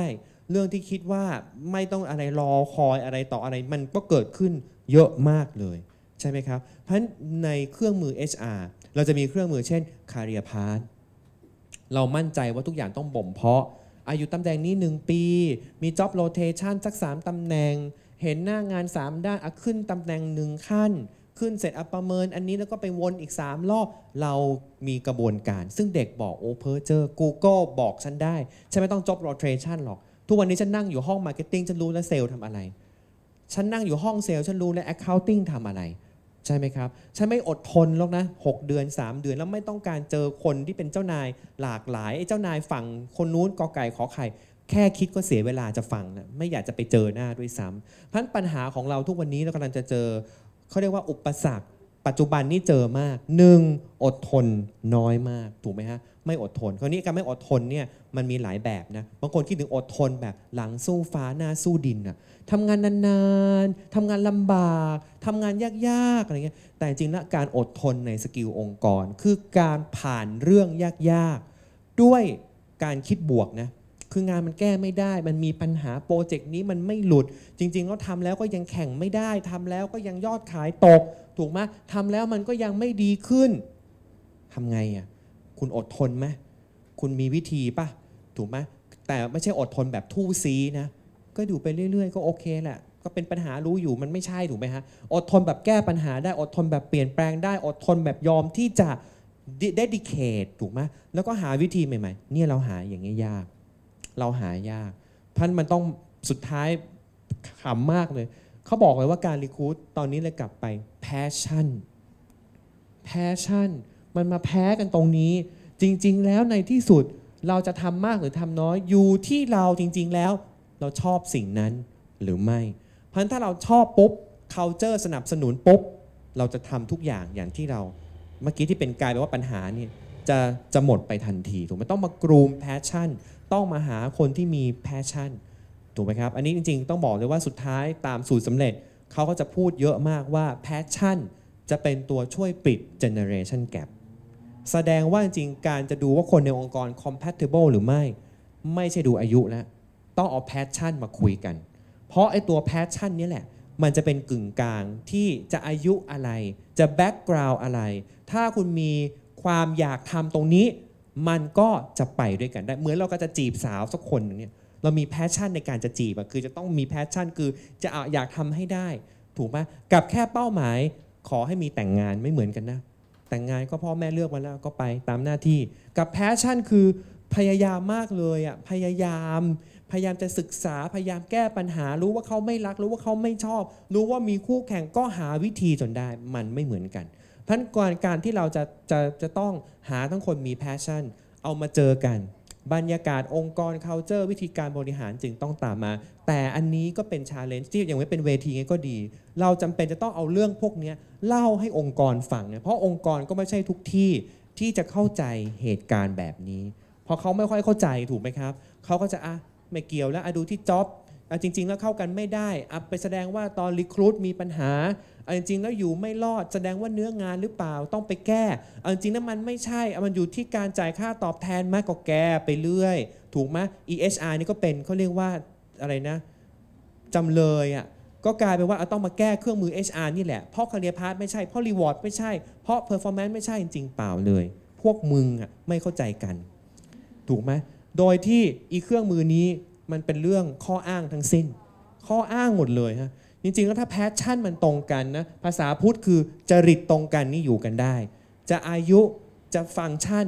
จะดีพาร์ตเมนต์ที่ต่างกันมันก็จะพอไปกันได้ในแต่ละโปรเจกต์นั่นเองเดี๋ยวพี่เก๋บ้างดีกว่าพี่เก๋คิดยังไงบ้างนะครับคือคือต้องบอกว่าอันเนี้ยพอเวลาเราถามคำถามเนี้ยมันจะมองว่าอันเนี้ยเป็นปัญหาหรือเป็นคำถามของใครพอเวลาเราเป็นเจนที่คือรุ่นเนี้ยที่อยู่ในองค์กรก็จะเป็นเจน X ขึ้นไปที่เป็นคน drive องค์กรใช่ไหมคะแล้วคนรุ่นใหม่เข้ามาก็มีความรู้สึกว่าโอ้มันมีแกปถ้าเขามองจากคนรุ่นใหม่นะด้านใจอาจารย์บอกว่าเขาไม่อยากเข้ามาคุยอะไรก็ไม่รู้เรื่อง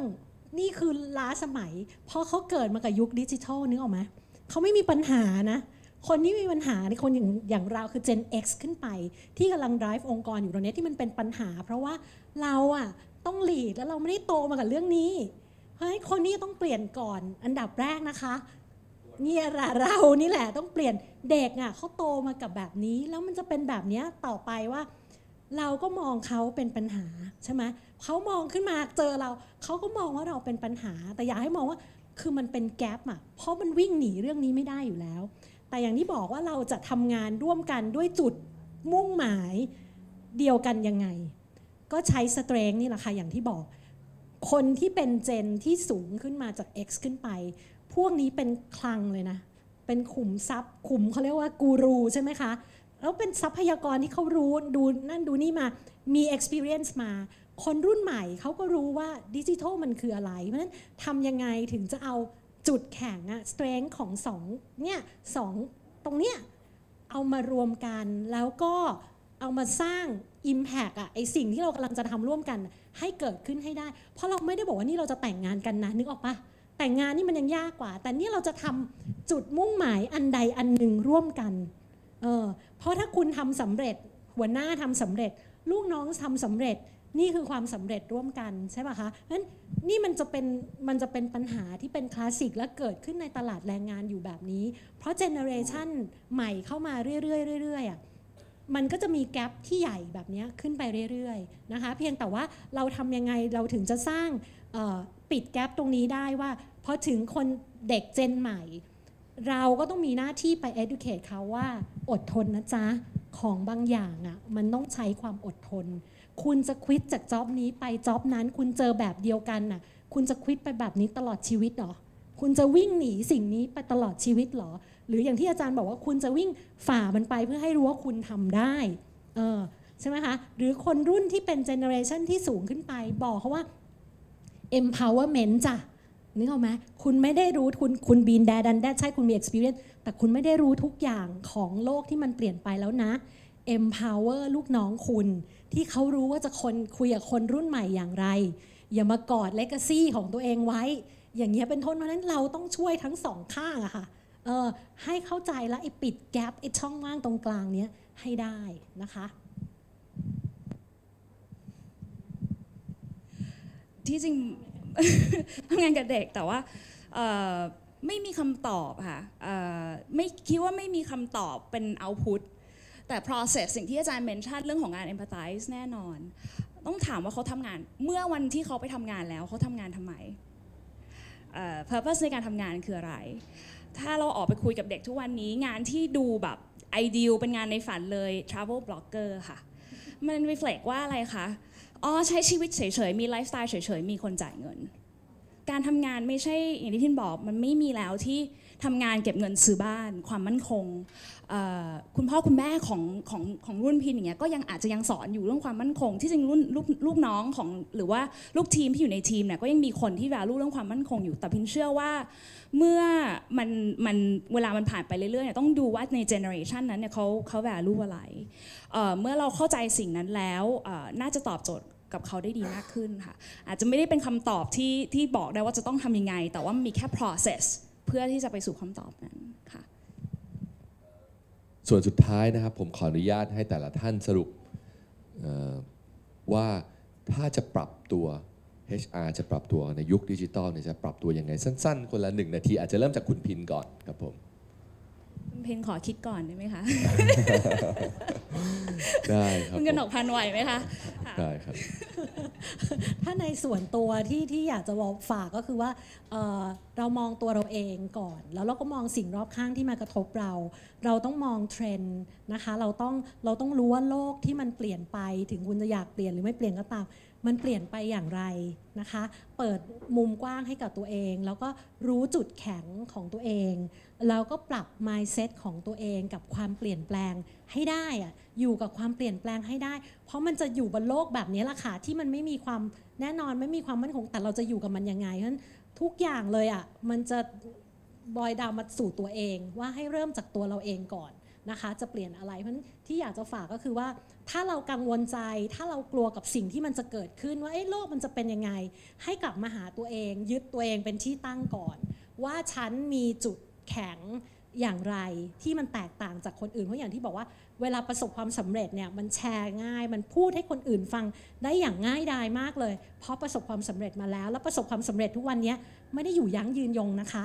เพราะฉะนั้นเนี่ยขอให้หาแพทเทิร์นของตัวเองนะคะแล้วกลับมาเข้าใจตัวเองว่าจุดแข็งของเรามีอะไรแล้วพยายามที่จะเอ่อเปิดกว้างกับสิ่งที่มันเปลี่ยนแปลงว่าเทรนด์ที่มันเกิดขึ้นมันมีอะไรบ้างเราอะแดปเราอะดอปตรงไหนเข้ามาใช้กับตัวเราเองได้บ้างแล้วอย่าหยุดที่เลิร์นที่จะเลิร์นนิ่งอันนี้สำคัญมากๆ keep learning ถึงแม้ว่าเด็กรุ่นใหม่จะเรียนรู้มาอย่างหนักหนาสาหัสสอบแข่งกันมาขอแสดงความเสียใจด้วยเพราะคุณจะต้องเรียนไปตลอดชีวิตน่ะเพราะฉะนั้นอันนี้คือสิ่งที่เราต้อง motivate ตัวเองหา purpose ให้ตัวเองให้ได้ว่าฉันจะ keep learning ไปแบบนี้เพื่ออะไร why what's in it for me purpose ของการดำรงคงอยู่ของเราคืออะไรนะคะเพราะฉะนั้นขอให้กลับมาตั้งต้นกับตัวเองนะคะขอบคุณมากนะครับคุณกนกพันธ์เชิญครับผมคิดออกนะคะคิดว่าอาจจะไม่ใช่แค่พี่พี่ เอช อาร์ แต่ว่าทุกคนที่ที่ทำงานนะคะพิงคิดว่าความเข้าใจในมุมมองของการเป็น founder หรือการเป็นเป็นต้องมี mindset ของความเป็น founder นะคะเราอยู่ในโลกของธุรกิจที่ไม่ว่าจะเป็นน้ำมันไม่ว่าจะเป็นเทลโคไม่ว่าจะเป็น insurance ไม่ว่าจะเป็นใครก็ตามทุกคนทำเรื่อง innovation หมดและเรื่องทุกคนกำลัง rethink ว่า source of revenue ของเขาคืออะไรเพราะฉะนั้นวันนี้เราอยู่ real estate แต่วันถัดไปเราอาจจะไม่ได้ make money จากการที่ปล่อยห้องเช่าหรือขายห้องอีกต่อไป assets ของ business อาจจะเปลี่ยน business model อาจจะเปลี่ยนนั่นคือสาเหตุที่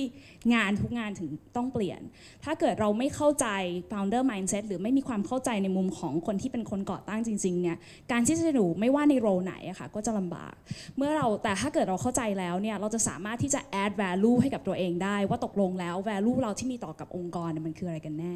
นะคะนั่นเป็นสิ่งที่อยากฝากไว้ค่ะสุดท้ายนะครับอาจารย์สุรพิษนะครับมีประเด็นอะไรฝากไว้ครับก็ต้องบอกว่าไม่มีอะไรแน่นอนนะครับวันนี้ประสบความสำเร็จก็ชั่วคราววันนี้ล้มเหลวก็ชั่วคราวนะเพราะในโลกดิจิทัลไม่มีอะไรเพอร์มาแนนต์จริงๆไม่มีอะไรที่สำเร็จอย่างถาวรหรือไม่มีอะไรผิดพลาดอย่างถาวรอันนี้จะเป็นสิ่งที่เป็น mindset ที่สำคัญที่ เอช อาร์ เองก็ต้องมีแล้วก็ต้องพยายามจะปลูกฝังความเข้าใจเนี้ยให้คนอื่นด้วยนะครับมันเป็น เอช อาร์ ก็ต้องเข้าใจที่จะช่วยคนอื่นในเวลาเดียวกันถ้าเป็น ซี อี โอ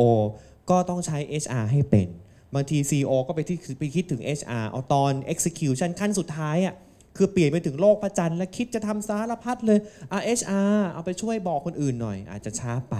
นะเพราะจริงการเปลี่ยนแปลงจะเห็นเลยว่าในเทรนด์ของ ซี อี โอ เนี่ย ซี อี โอ จะต้องมี เอช อาร์ เป็นพาร์ทเนอร์เมื่อก่อนเราใช้คำว่า เอช อาร์ เป็นพาร์ทเนอร์เดี๋ยวนี้ ซี อี โอ ต้องคิดว่า ซี อี โอ ต้องเป็นพาร์ทเนอร์ซะเองเพราะไม่งั้นถ้า ซี อี โอ ใช้ เอช อาร์ ไม่เป็นก็แปลว่า execute แบบไม่มี culture สร้างไปเรื่อยไม่เข้าใจอะไรเลยการเปลี่ยนแปลงนี้ก็ไม่มีทางประสบความสำเร็จนะเพราะว่าการจะเปลี่ยนแปลงทุกวันนี้ไม่ใช่อยู่ๆคิดผลิตภัณฑ์ขึ้นมาหนึ่งอันคิดว่ามันแตกต่างเอาไปขายแล้วมันจะจบมันไม่ง่ายนะฮะตลาดใช่ไหมฮะเพราะมันมันยากกว่านั้นดังนั้นตรงความซับซ้อนตรงนี้มองย้อนมาในองค์กร ซี อี โอ ก็ต้องเข้าใจวิธีการทำงานกับ เอช อาร์ เพราะฉะนั้นที่ผ่านมาคอร์ส เอช อาร์ จะพูดว่า เอช อาร์ ต้องเข้าใจ ซี อี โอ นะอาจารย์ในฐานะอยู่มาในหลายบทบาทก็ต้องบอกเลยจริงๆมันถึงเวลาแล้วที่ ซี อี โอ ต่างหากต้องเข้าใจว่าเวลาจะใช้ เอช อาร์จะต้องใช้เมื่อไหร่อย่างไรวิธีการไหนถึงจะเกิดประโยชน์สูงสุดแล้วก็ต้องมองสองมุมนะฮะทั้งจาก เอช อาร์ มองสู่ ซี อี โอ แล้วก็ ซี อี โอ มองเข้าหา เอช อาร์ ด้วยนั่นเองนะครับวันนี้ก็ได้รับประโยชน์นะครับจากวิทยากรผู้เชี่ยวชาญทั้งสามท่านนะครับในแง่มุมของการปรับตัวของ เอช อาร์ ในยุคดิจิทัลครับผมถ้าอย่างไรแล้วยังมี บทความแล้วก็มีวิดีโอที่สามารถจะรับชมเพิ่มเติมกลับมาดูใหม่ได้บนเว็บไซต์ของหนึ่งศูนย์หนึ่งนะครับผมก็วันนี้ก็พวกเราทั้งสี่คนก็ต้องขอขอบคุณทุกท่านที่มาร่วมสัมมนาของเราวันนี้ครับผมขอบคุณมากครับ